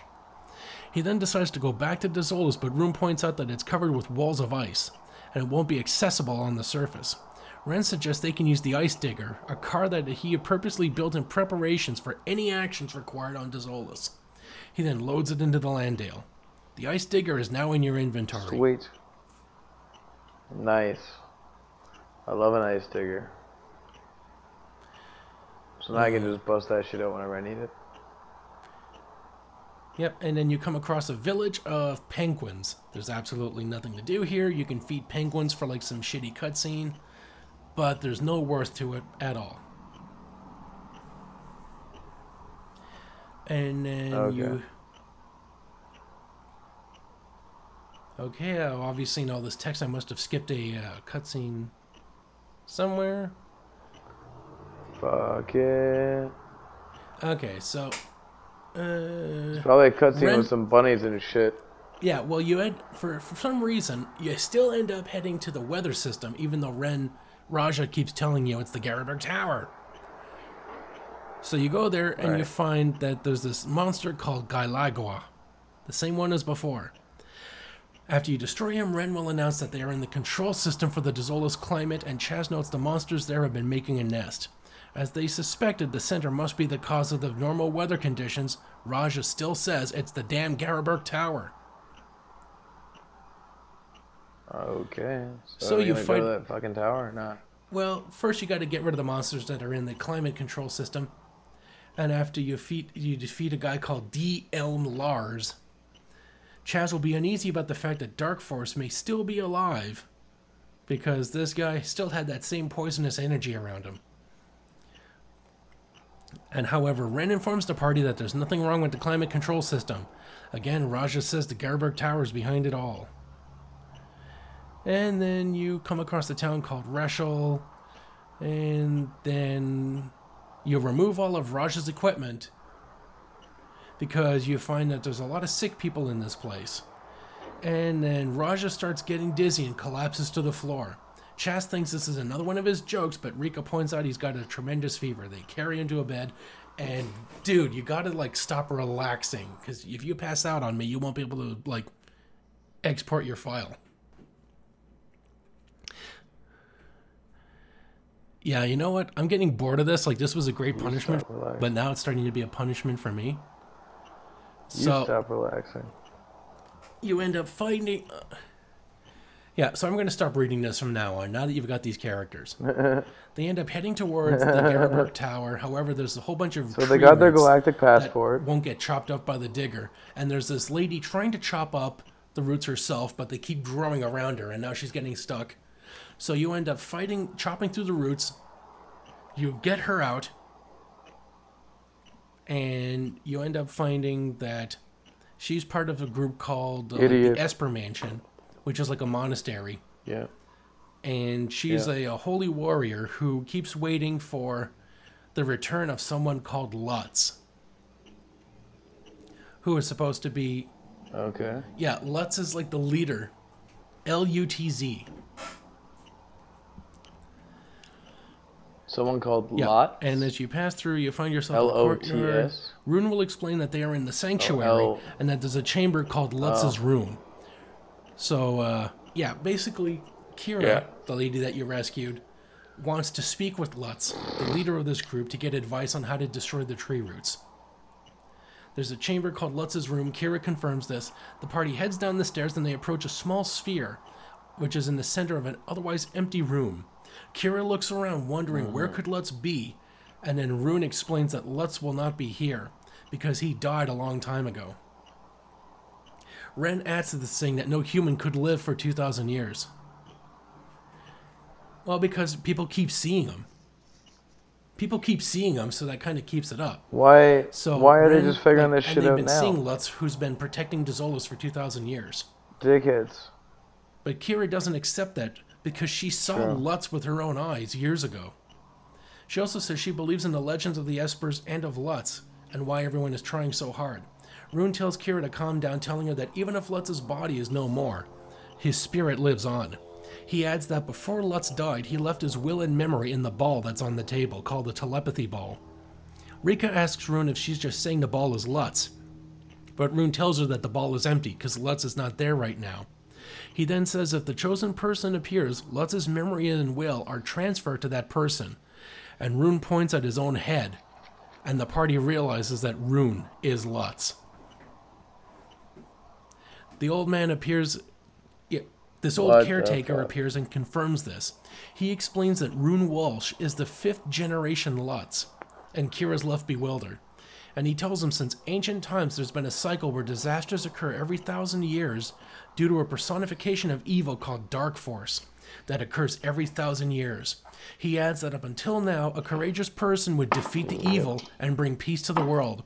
Then they would put their memories in this ball so that when the next thousand years comes along, someone will take this and they'll know how to defeat Dark Force. Rika points out they definitely did destroy Dark Force on Kuran, but abnormal conditions are still continuing.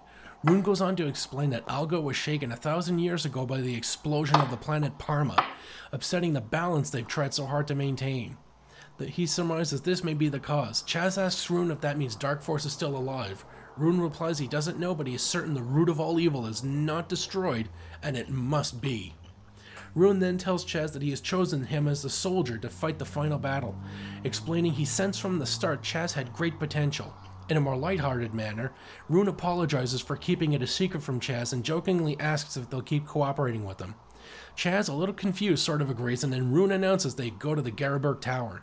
The old man says that there's a forest of carnivorous trees surrounding the tower, which you already know, but if you use the Eclipse Torch, they'll be able to destroy the roots.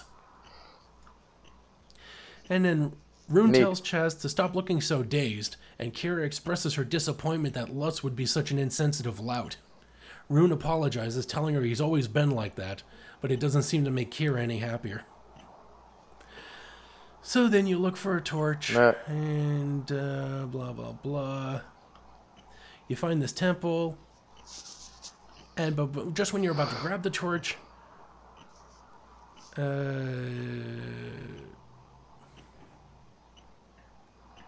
Yeah, three purple robed witches appear around the eclipse torch. The middle one laughs, telling them that he intends to take the torch. Chaz asks the witch what they think they're doing, and the witches tell them that they are from the air castle. The one in the middle then addresses Rune personally, uh, saying that if he's Lutz, he'll remember them. The left one then adds that Rune will know where to be wait where the air castle is. They then steal the eclipse torch.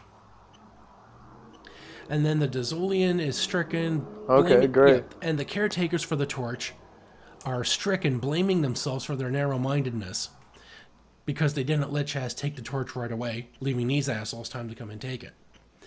Chaz then tries to cheer him up. Chaz says all they have to do is go and retrieve it. The priest is grateful, but they but Chaz adds if they do recover it, they must be allowed to borrow it. And then uh, Rune suggests that perhaps somehow the air castle managed to survive because the air castle was on Parma, aka the planet that exploded a thousand years ago. Wren is skeptical, but he says he will check out the sensors on the land. So it flew over. Hmm? Wren and me are on the same damn page. Wren and me are like, right, so they had a sky castle on a different planet and it flew here?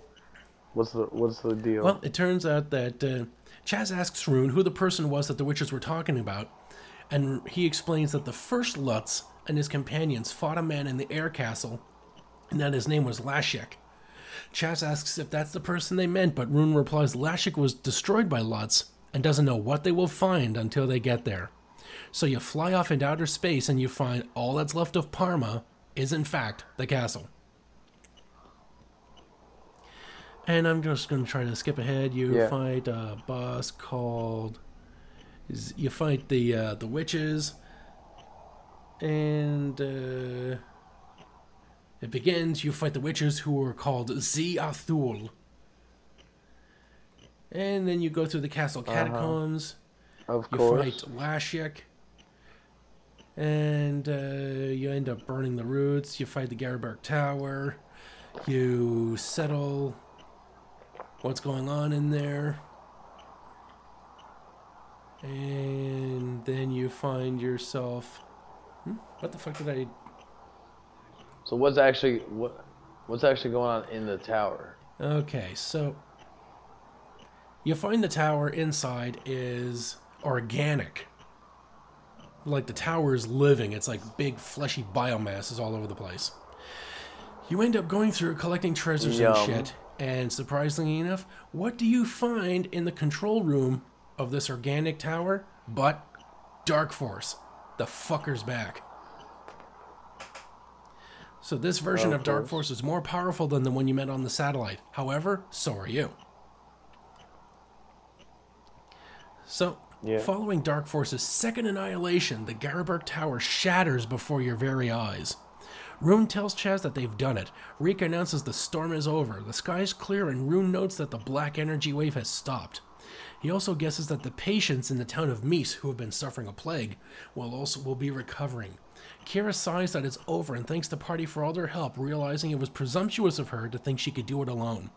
She decides to return to Mies to help with the work that still has to be done to restore everything that's been lost. And she says farewell to Chaz, embarrassing him by saying that he's like a baby brother to her. She then says goodbye to Lutz, commenting that she wasn't what he ex- what she expected, but he lived up to his name. Kyra then leaves. Chaz is still dwelling on being called baby brother and wonders if he's still so undependable. Rune assures him that he has improved, but that Chaz is still a lot like him. The two of them joke around a little when suddenly there's an explosion beyond the mountains. Rika realizes this is Gumbia's temple, the temple where uh, I guess she's where she's from. And dude, open your eyes and look at me. Dude, do not pass out on me. We're almost done. I'm not.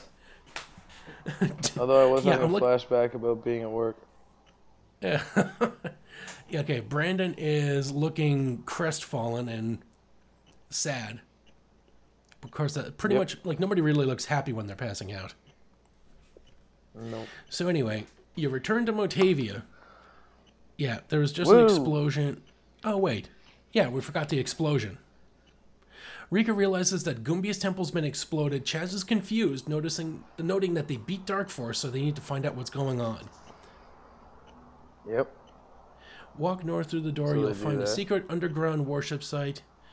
Uh, approach the old Dezolian sitting on the raised temple. He will speak to you. Introduce you. He will introduce himself as the village, as the bishop of Gumbious Temple, which has stood for two thousand years. Rune asks what's going on, and will add the temple disappeared without a trace.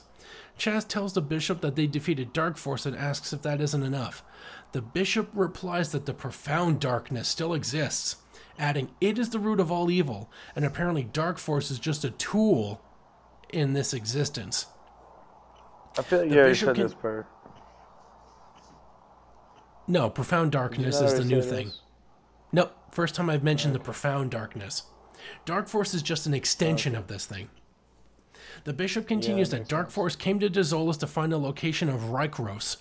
Chaz asks, What's that? The bishop tells him it's something beyond the party's control and it's the reason why the darkness stirs. He explains that if the profound darkness cannot get a hold of Rykros, it will not allow the party to get it. Rune asks what Rykros is, and Chaz adds that he can't understand how something could be so important that they must scramble to find it. The bishop replies that Rykros is the place where all the answers lie, but the party doesn't understand. He confesses that he doesn't know what or where Rykros is, but he does know when it returns, the prism will light the way. The Aero Prism. Chaz has heard of the Rune has heard of this artifact and tells the party that the first generation Lutz stored Aero Prism in a place called the Soldier's Temple on Motavia. Then the party automatically flies to Motavia. They, uh, the Demi, calling from Nurvus, welcomes Wren. He asks about the condition of Motavia, and she reports that it's still on hold. She adds that everything Wren requested is on standby. And now you have this thing called the hydrofoil, which lets you cross water. It's much faster than the Land Rover and the Ice Digger, but it's not a very powerful combat vehicle. But it does, it's not about it's not about the power anymore. It's about getting to the fucking story. Yep. So you find this soldier's through. temple. Yep, I'm pushing through. We're getting into the soldier's temple on Motavia. I meant more. You find this guy. I meant more. I meant more in the story aspect, like them pushing through it. Yeah, that too. So, as you find the temple, a man will be standing outside the entrance to the cave and asks if the party are there to inspect the ruins. Chaz will reply that they are and that and asks the man who he is. He introduces himself as a traveling archaeologist named Seth. He tells the party that he's looking for the ruins of an ancient temple, but the monsters inhabit the cave that leads to it. This guy sounds like Hahn again. Yep. Chaz tells Seth that the Like temple Hahn is exactly where they're going. He's Hahn in, in a disguise. that monsters inhabit the cave. Chaz tells Seth that the temple is exactly where they're going, and Seth thinks this is very fortunate. He asks if he can accompany the party, pointing out that he has confidence in his skills. Chaz wonders how an archaeologist can be of any help, but Wren adds their strength in numbers. Chaz accepts. Seth is grateful. He com- Rika comments to Rune how nice and polite Seth is, but Rune's mind is elsewhere. And Seth here has a whole bunch of neat skills, which is a little too much for an archaeologist. But you end up finding this thing called the Aeroprism. You leave the temple. Chaz announces his discovery and asks how it will show the way to Rykros. Chaz sarcastically asks, comments that he's a big help. You leave, you walk up the steps, blah blah blah, and as you leave, a cutscene happens. The aero prism becomes intensely radiant. Chaz comments on this, and Rune tells him to hold it to the sky. Chaz does this. A brilliant beam of light directly points upwards through the clouds. Chaz asks what's going on, and Rune tells him that Rykos is at the end of the light. Wren calculates the light's trajectory, and Seth begins screaming in pain, clutching his face. He continues screaming. Yeah. Rika asks what's wrong. Seth doesn't seem to be in a position to answer. He continues screaming as he's ripped apart from the inside. A moment later, where Period. Seth's body stood is a horrifying but familiar figure. Rika determines that it is Dark Force, masquerading as a human. Wren asks if Dark Force can also evolve, but there's no time to answer because the final battle with Dark Force begins.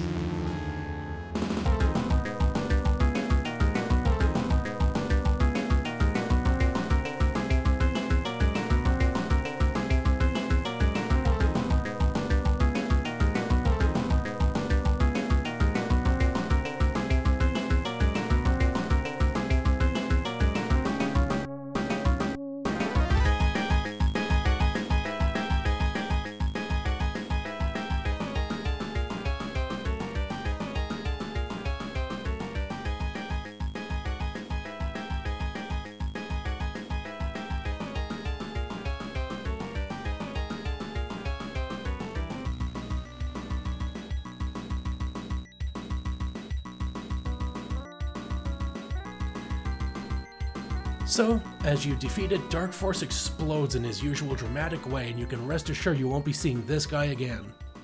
Rune thinks the situation is becoming a bit sticky and suggests they go to Rykros as quickly as possible. Chaz doesn't seem to understand the hurry, but Rune explains the followers of darkness are already aware of the location of Rykros since they saw it through Dark Force's eyes before he died. Uh, Wren that's points out that they only know. Yep. Wren points out he only knows the location of Rykros, but he admits that there must be something there the darkness doesn't want them to have. Chaz says it's best that they get it, and Rika adds that they will have to hurry before they're beaten to it. Wren reports that the direction of Rykros has been stored in his memory, but the distance is undetermined. Rune determines that they just head towards it in the Landale, so Chaz heads to the spaceport. And in this, you find the fourth party. I mean, the uh, the fourth planet, Rykros. Because yeah, Rykros is a hidden fourth planet in this system. Oh fuck! I, I believe you. oh, it sounds yeah. like. It, it I skipped a exactly cutscene. like the planet. Oh, you're the worst. I was gonna say it sounds exactly like the planet where the creepers would be from, um, from Minecraft. You know what I mean? they're from another planet. No, they're from. They're from Minecraft, but like if they were from another planet, they'd be from there. Okay, so you get into the spaceport. Wren confirms that they're on the correct course. Chaz wonders if it's a structure or a satellite like the air castle, but Wren simply responds that if they stay on their current heading, they will soon leave the Algo system. Rune indicate Rune insists they have to keep going, and Chaz remains astounded. At that moment, the aeroprism flashes and a green planet appears in front of the Landale. Wren announces this, and Rune notices that it is not apparent on the radar. Wren informs them the planet is neither Motavia, Dezolis, or Parma, and that the planet is not in his database. It is Chaz who realizes this is Rykros, and they land on this new planet. Arriving inside a strange building, the party outside of the Landale head into a crystal chamber. They walk into a glowing symbol in the center of the floor, and the room around them turns into a starry deep space backdrop. The image of a hmm. galaxy appears below their feet, and a hidden voice welcomes them, calling them protectors. Chaz wonders what's going on, and the source of the voice introduces itself as Le Roof of Rykros. It explains that it remains on this planet to pass on the story of the genesis of Algo. Chaz notes that he was right about the planet being Rykros, and Le Roof confirms it, stating that this is the fourth planet of the Algo star system. Wren disagrees since there's only supposed to be three, but Le Roof says that Rykros is protected by a powerful and invisible barrier to stop any normal beings from seeing or otherwise sensing it. It continues by informing the party that Rykros' orbit is highly elliptical, as it only passes near Algo every thousand years. Rune recalls the message to Dezolian gave that the Aeroprism shows the way when Rykros returns, and now he knows what it meant by returns. Chaz gets to the point and tells Le Roof they've come to Rykros to find out about the profound darkness.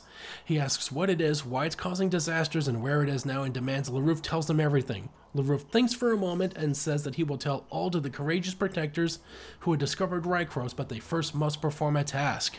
You know, as if finding it wasn't enough. He informs them that there are two towers on Rykros called the Courage Tower and the Strength Tower. He tells them to meet with the guardians of these towers and that he will recognize them as protectors when they return. Chaz asks if Le Roof is testing them and he replies that it is absolutely necessary. He realizes they have no choice, so they announce their departure. Before the party leave, Le Roof finishes by saying they must hurry, as the hand of darkness is already closing in. And so you go to these towers, you prove your strength, you prove your courage, and there's no real cutscene. So you return to Le Roof and you finally get everything you need to know. So please do not fall asleep on me, Brandon. I am not. Okay, good. The party will automatically walk up to the regeneration platform. The temple will fade into the starry background, and Le Roof will appear. And here's where you finally get everything. It begins Yay. billions of years ago when spiritual life forms split into two lesser beings who began to fight. After a long and terrible battle, there was a there was a victor. The winner banished the enemy spiritual life form into another dimension. Le Roof adds that the victorious side was the Great Light, and the defeated one was the Profound Darkness. However, the Great Light feared the Profound Darkness's return and placed a seal over the dimensional portal consisting of three planets orbiting a fixed star. This seal became known as the Algo star system. So dig that, the planets themselves were seals. Are That's how badass this son of a bitch is. That's kind of cool. Le Roof continues that the great the great life distributed protectors between the three tribes of Algo the Palmanians, the Motavians, and the Dezolians. Unfortunately, there were fluctuations in the strength of the seal, meaning it would be at its weakest every thousand years. As a warning of this phenomenon, the Great Light created Rykros, which would return every thousand years, and himself, Le Roof. Rightly, how an invisible planet can be any kind of warning. Oh, Chaz asks how an invisible planet can be any warning, and Le Roof continues that the mission would be forgotten by the generation of protectors over a thousand years. He then adds Rykros was meant to break its silence when the seal's final moment came, to remind the protectors of the mission they were born to do. When he asks by the final moment, Le Roof explains that throughout time the profound darkness has seethed with animosity and the need for revenge. He adds that once every thousands of years, when the seal is at its weakest, the most intense part of the spirit is able to break through and come into Algo in physical form. This is Dark Force. And Le Roof continues. He tells the party every time Dark Force appeared, a courageous person would defeat it and bring about a millennium of peace. However, the profound darkness is patient and eventually managed to destroy the planet Palma, forever destroying a part of the seal. Now, a thousand years later, the profound darkness is seeking to free itself completely. Chaz asks if that's what's happening now, but Le Roof replies it may be. Rika res- questions this response, and Le Roof clarifies that either the profound darkness will free itself completely, or someone will destroy the darkness, rendering the seal meaningless. Chaz knows that someone is them. Le Roof asks Le Roof then tells the protector that if the profound darkness escapes, all of Argo Algo will certainly be destroyed. The only way to prevent this is to go to the darkness dimension and destroy it there. He explains as long as the party has the Ring of the Stars, they will be able to withstand the strongest part of the darkness. He then tells the party that time has come and to obey the will of the Great Light by destroying the profound darkness. Fulfill their roles as protector. Chaz disagrees. He asks Le Roof who he thinks he is, insisting that he's not going to fight any mission. You know, for the great hero of the story, he's taking a bit of an attitude right now. Dude. You there, buddy? Yes. boy, boy, when I said a bedtime story, I didn't mean you could actually like fall asleep. Maybe you should like stand up. You should like stand up. Okay, so Chaz doesn't like being told what to do. He tells everybody he doesn't like what's going on. And he adds when Alys died, Rune explained things to him and Rika tried to lift his spirits, but he still didn't understand. Chaz adds that all he knew was that the person who had looked after him and taught him everything had died. He continues that he would have gladly sacrificed his life for the peaceful repose of Alys's soul, but gradually he learned that people depended on depend on him to fight. Rune asks if that isn't fine. Chaz replies he can't have the fate of an entire system rest on his shoulders. He also adds that the mission is handed down from the Great Light, and if they dance to its tune, then they're no different from Zio. Rune understands why Chaz might think that and informs him that there's something he wants Chaz to meet. They go to the Esper Mansion, where you find something called the Sword of the Espers. So you head back to Dezolis, head back to that uh, monastery thing, Yeah. and so Chaz goes in alone and sees a statue. The statue appears, the statue is holding what Chaz supposes to be the sacred sword Elsydeon. Chaz then hears a voice in his head which welcomes him, calling him by name. The voice continues that Chaz is in the place where the spirit of those who fought to protect Algo returned to, and that Elsydeon is the sword sheltered by these spirits. The sword tells Chaz to take Elsydeon in his hands, at which point he has a vision. He sees a woman fighting Dark Force, followed by images of other people fighting against the darkness and the Algo star system. The vision ends, and the voice confirms that Chaz is the one Rune has selected, and now he understands. An apparition of a girl appears and tells Chaz that they entrust Elsydeon into his care, adding that all their thoughts are in the sword. The voice finishes by saying they will always be with Chaz. Always. He tells them not to worry. He tells them not to worry and that they can leave it to him. So he leaves the cave with Elsydeon. The party's still there, and Rune says that Elsydeon promised it would give Chaz its power and that there's no mistake in his judgment. He then tells Chaz that they should go and save Algo, and Chaz agrees unhesitatingly, adding they will protect all life and free the world of Terra once and for all. Suddenly, Wren reports that there's an emergency, that Demi has reported a disaster has erupted on Motavia. Sweet. So, upon, upon arriving, you're greeted by Hahn, Gryz, and Demi, who are waiting at the airport, spaceport. Chaz acknowledges them all. Hahn notices that Chaz seems to have become stronger than, since they've last met. Gryz says he was scolded by Pana, but he came anyway. And Demi agrees that the system is finally stabilized, so now she can go with them. So this is the one thing that you can control. You have a party of like three people or four people. Now you can choose your fifth member. Whoa. And then you finally realize that there is a massive hole in the world now. And that life around the Wait, area has started hole? dying. There's no gas or radiation, but life is still being absorbed by it. It is a very powerful black energy wave. They, they, they determine that it is the profound darkness finally opening the door and making its way to the other dim- making its way from the other dimension. This is the final preparation for the big showdown where you get to choose the fifth member of your party, and your strategy will change depending on who you bring. Oh, and then you finally fight the profound. Uh, well, you can choose Hahn, Gryz, Demi, Raja, or Kyra. Probably one of the last three. Demi Raja or Kyra. Yeah. So then you find you make your way through all this shit, and through an amazing, uh, an amazing looking background, you finally find the profound darkness. Rune confirms that this is an, an emanation of it, that he feels its anger and hatred for all life, and that they must defeat it, and it must not be allowed to reach Algo. Rika notes that the portal's not completely open, and they must take advantage of this opportunity. So you make your way through, and the final battle with darkness begins. So you fight the darkness, and you defeat it. And then Woo. it morphs, and you have to fight it again. Woo. And then it morphs. And then finally, this is its final form, and you defeat it. Woo. The profound darkness is no more, but the party now have a new problem. The force holding the dimensional door open is gone, and Wren reports reports sensing a time warp. Rika asks what they're supposed to do when Elsydeon begins to shine. Rune realizes that it's protecting them from the destructive force of the profound darkness's death. A short while later, everyone is back on the surface of Motavia watching the sunrise.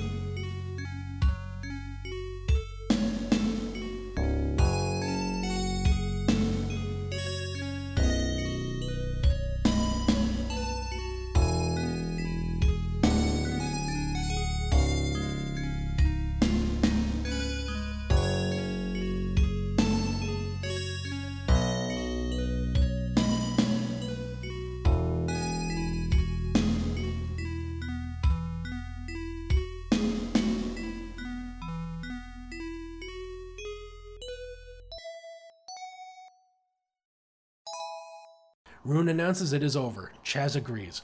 Rika adds that they were able to keep Algo safe. Wren reports the departure and preparations are complete for the Landale, so everyone can be returned to their planet. Uh, so And they saved says that, Chaz's uh, planet by saving this planet? Uh, yeah, they save all the planets by go- by pretty much going to the hole in Mo- in Motavia. So basically, it ends where it began. And Kyra suggests that uh, the others should visit Dezolis once in a while, but Raja points out they don't have a spaceship and that flapping their arms won't get them far. Kyra and Raja say goodbye. Demi reports that she will go back to Zelan to assist Wren and bids farewell to Chaz.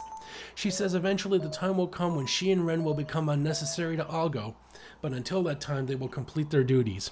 Wren adds that he, after he's taking the others to Dezolis, he will go back to Zelan. Chaz notices that Rika's missing. Wren tells them that she's already waiting on the Landale, adding that parting must be difficult for her. Chaz doesn't seem too happy. And this is really like a nice touching cutscene, which I'll have to describe since you never saw the game or will watch the videos. Wren finally says goodbye to Chaz and assures him that they will meet again. He, Demi, Raja, Kyra head to the Landale and Wren tells them and Wren tells Rika they're leaving. They all get on board, fly off into the distance. Gryz says that they're gone. On board, Rika tries to speak to Wren, but Wren knows what she's thinking. He tells her the road she chooses will be painful and difficult, but she is their hope. Wren tells Rika she must be strong and live with pride. She understands and thanks him. Back on the surface, Gryz tells the others he's got to go back to Tonoe. He thanks Chaz, adding that he's learned a lot from the trip. Hahn decides to return to the academy. He says he's become disgusted with the people there, but he must learn to transform his feelings into inner strength. He says goodbye to Chaz and tells them he will always be proud to have fought beside him. Grin and Hahn leave. Gryz and Hahn leave. Rune turns to Chaz and tells him that he guesses it's finally goodbye. He continues that although the battle against the Ultimate Fiend is over, his mission as Lutz must continue. He must watch over all of Algo and that he's still lacking in training and experience. Which to me sounds like a cop out because if you destroyed the ultimate evil, I think your training is complete. Also, like, that sounds to me like they're just leaving the game open for the fifth one. You know, they say that, but. Chaz asks if they will ever meet again. Rune replies that it is unlikely. Chaz begins to tear up, but Rune tells him that Chaz can now live without anyone's help. And then here comes the big moment. The Landale appears above them, Rika standing at the doorway. Chaz and Rika call out to each other, then Rika takes one last look at Wren. With tears in her eyes, she jumps off the Landale and into the arms of Chaz. Rune bids farewell to them both and walks off into the distance. Under his breath, Chaz says his last goodbye to Rune and thanks him as the Landale soars off into space. And then a quote appears on the screen The long battle is over. We were able to free ourselves from the terrible curse of yore. To the souls of those who sacrificed their lives for Algo, rest in peace. From person to person, from age to age, as long as memories last, we will not forget the sacrifice that has been made. Hahn goes back to teach at the academy. Gryz and, Gr- Gryz and Pana live peacefully back in Tonoe. Raja continues living leisurely, spending a lot of his time at a bar. And Kyra maintains her studies and prayer at the Esper Mansion. Demi and Wren work together aboard Zelan, keeping Algo under control, and Rune watches from afar as he wanders in the wilderness. Chaz and Rika make a life together and finally find true happiness. The story concludes. The eons old struggle between light and dark has ended, and now the curtain rises on a new age. Credits roll. Finn. Woo! So, Brandon, what did you think of the game? Holy fuck, that game can suck so many dicks. Oh my god. And there's how many of those? Like, how big is the series? Oh, well, that ended the uh, original series. But uh, the series itself has gone on. Let's see if I can. Oh, because it has gone on to spin offs like Phantasy Star Online, Phantasy Star uh. Universe, Phantasy Star Portable, Phantasy Star Zero, and the latest one is Phantasy Star Nova, which came out in 2014. So that's nine different versions. How many times do you think I fell asleep during that conversation? At least like six? There's more versions of this fucking game and the story and whatever than than I could fall asleep during. That's nuts. Oh, and dig this. The series has been out on Dreamcast, Game Boy Advance, GameCube, Game Gear, iOS, Windows, DS, PlayStation 2, Portable, Vita, Sega Genesis, Master System, Sega Mega CD, Sega Saturn, Virtual Console, Xbox, and Xbox 360. And you know what uh, happened? Uh. A- you know what happened after I beat this game, Phantasy Star 4? Guess what happened? what happened? My la- my latest game arrived in the mail, Phantasy Star Universe, Huh? and it still has those fucked up names for like Foie, Megiddo, and uh, same like healing items like Monomate, Trimate, Dimate. It's still system. Oh my god, fuck. Phantasy Star Universe sucks so fucking much. The game is broken on every fundamental level. It is made to hate the player. Like when you go to a save menu, you know what would you do when you normally save something? You press the A button, tell them yes, I want to save here. It would save, and then what would you do to get out of the save menu? You press the B button, right? Circle. Yeah. Yeah, yeah, you hit the back button. Not this time. You press that and fuck all happens. You have to manually choose to exit the save menu. And it is just an indication like you need to synthesize items, but they're so far away you can't you can't upgrade any enemy you can't upgrade items you're holding on to. So anytime you wonder, can I upgrade this? First of all, it'll tell you like, oh, this is made by a different company. Like you can't upgrade your weapon because it's made by like a, a different manufacturer, so you can't just upgrade it. And even if it did, oh, you're holding the item, so you have to go back into the menu, unequip it, and then go back and talk to everybody. Everything is made to hate your fucking time. I can't say enough bad about Phantasy Star Universe. Decent story, the voice acting is terrible, but I mean, just mechanically, it is Wait, you just mean so they have fucking awful. audio dialogue tracks? People read what they're thinking out loud? in the universe one, but it's not worth it. This game is better mechanically than Universe. Yeah, Phantasy Star 4 is better mechanically than uh, Universe is. But yeah, as a guy who loves RPGs like Final Fantasy and stuff like that, I think I'll take. Like, now that we're done the game, uh. Yeah, my substitutions would be any fucking other RPG.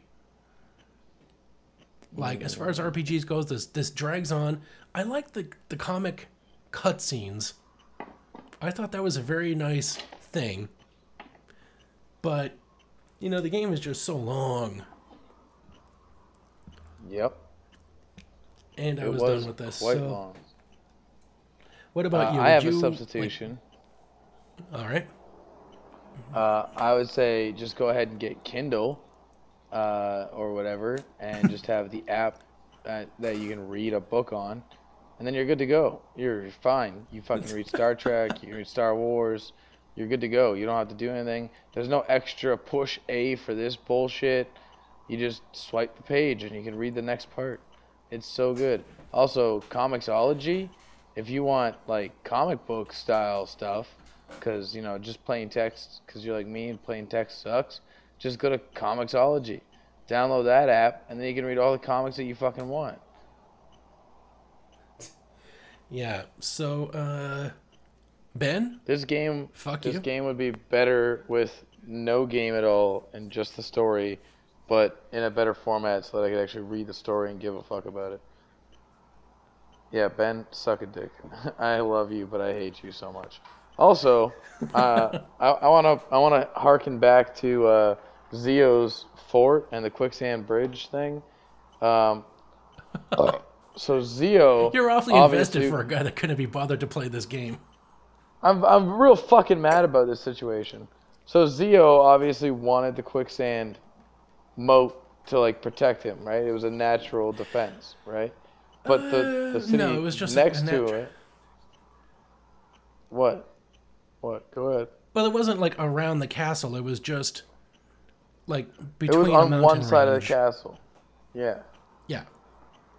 It was between his fort and the next city over, right?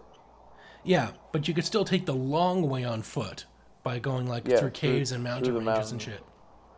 Yeah. So effectively, his idea is like it's a small amount of defense, if an army wanted to attack me, they'd have to all go through that fucking mountain, and surely some of them would die on the trek, and then they would be, they would be cut off. They wouldn't be able to send any more shit.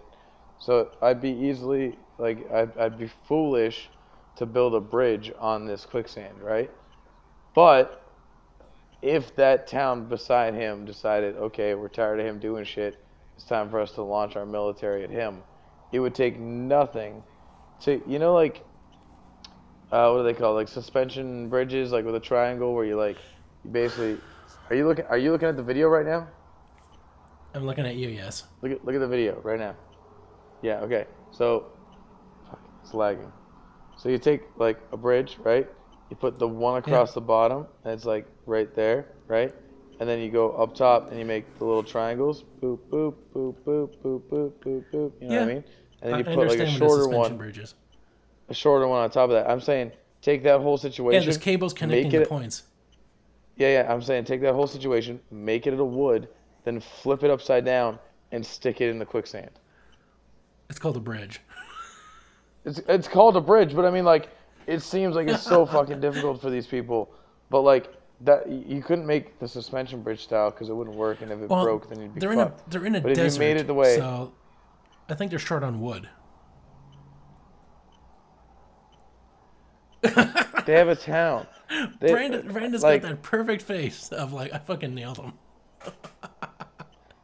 Well, I was thinking that too. To be honest, I was like, so what kind of resources does this town have? Let's make it out of the shittiest it's like- they have. I think it's like stone and shit. It's a desert. Honestly, I was gonna rocks. say, look, if they wanted to, they could just mill a bunch of rocks into powder and then go over to that fucking like quicksand ravine and just pour all the powder in, and then that would solve the problem it. too. Yeah, Yeah, it would solidify that shit. That's a good idea, but yeah, yeah, these people are fucking stupid. yeah. So,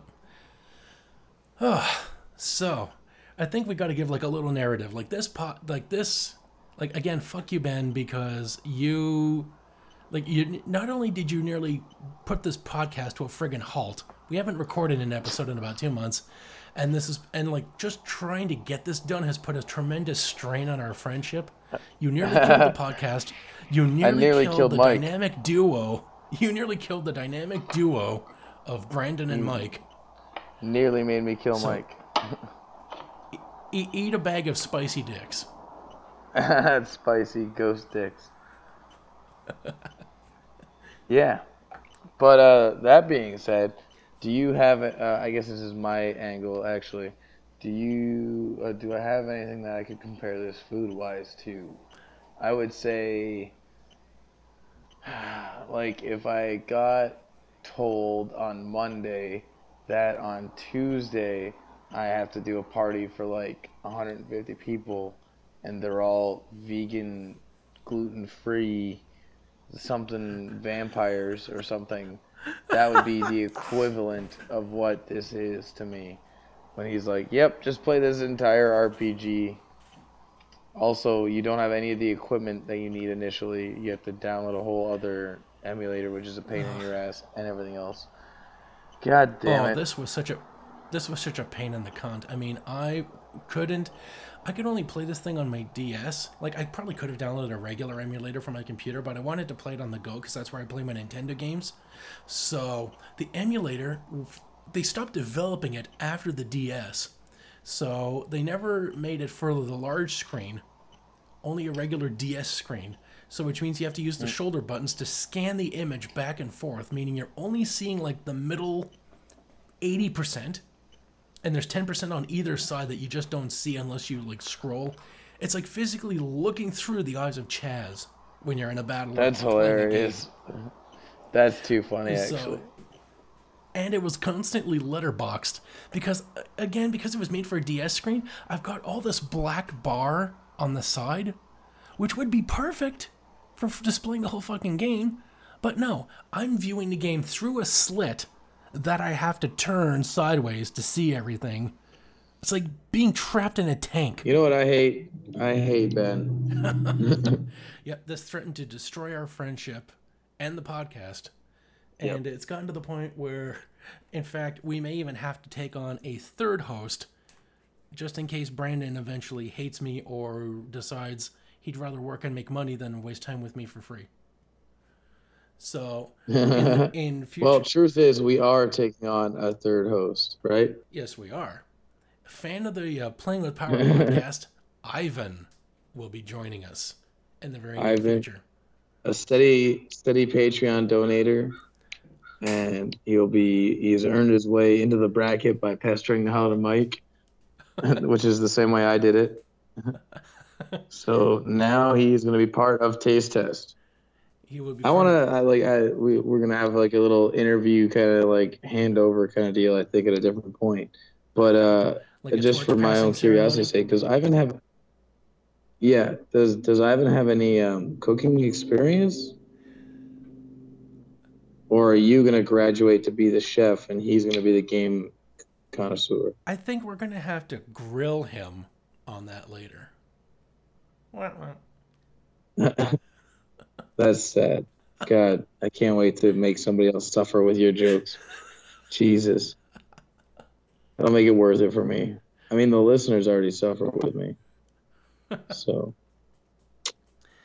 But anyway, so we'll be getting a little interview kind of deal with, with Ivan going for Our a little halfway episode, I think. We'll well, do our, that. our little ne- our next episode where we officially introduce Ivan not only as like as our first guest and possibly an interim host, depending if he passes the uh, the audition, which of course we will be doing live because why not?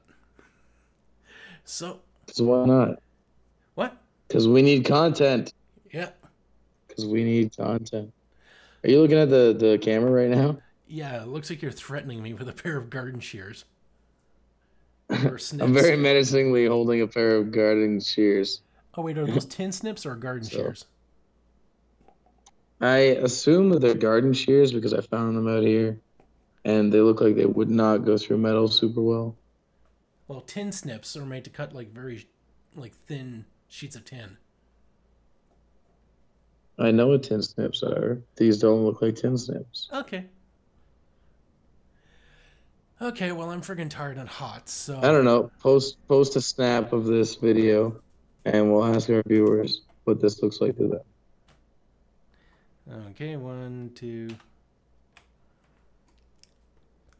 All right, so without further ado, or Wait, wait, wait, wait. Take take another one. Take another one. Take another one. Take another one.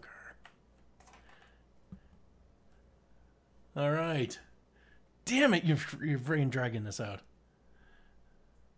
Quit Yep. smiling at me like that. You shouldn't be proud of yourself. I'll do whatever I want, Mike. You can't stop me. Yes, I can. This has been the taste test, As I sit possibly here, possibly Brandon's final this. episode on the taste test. So, definitely not. I'm Mike, And I've been Brandon. and you've been joining us on the taste test. Ciao. Bam, boom.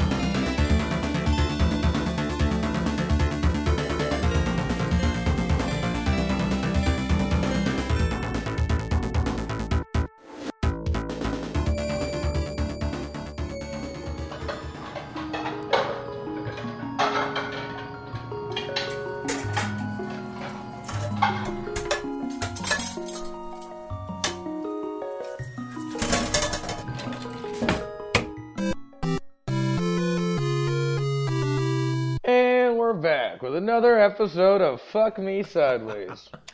Uh, Can you use that? I'm asking the producer. Hey, can we use that? Ted. Yeah, it's good. We're good. He's got a thumbs up. Or his prosthetic is broken again. Man, he lost those hands. That was tragic. You should not be that close to train tracks, though. Ted? Ted? Get away from. Don't go back near those ta- train tracks. We've talked about this. Anyway, guys, back to the show.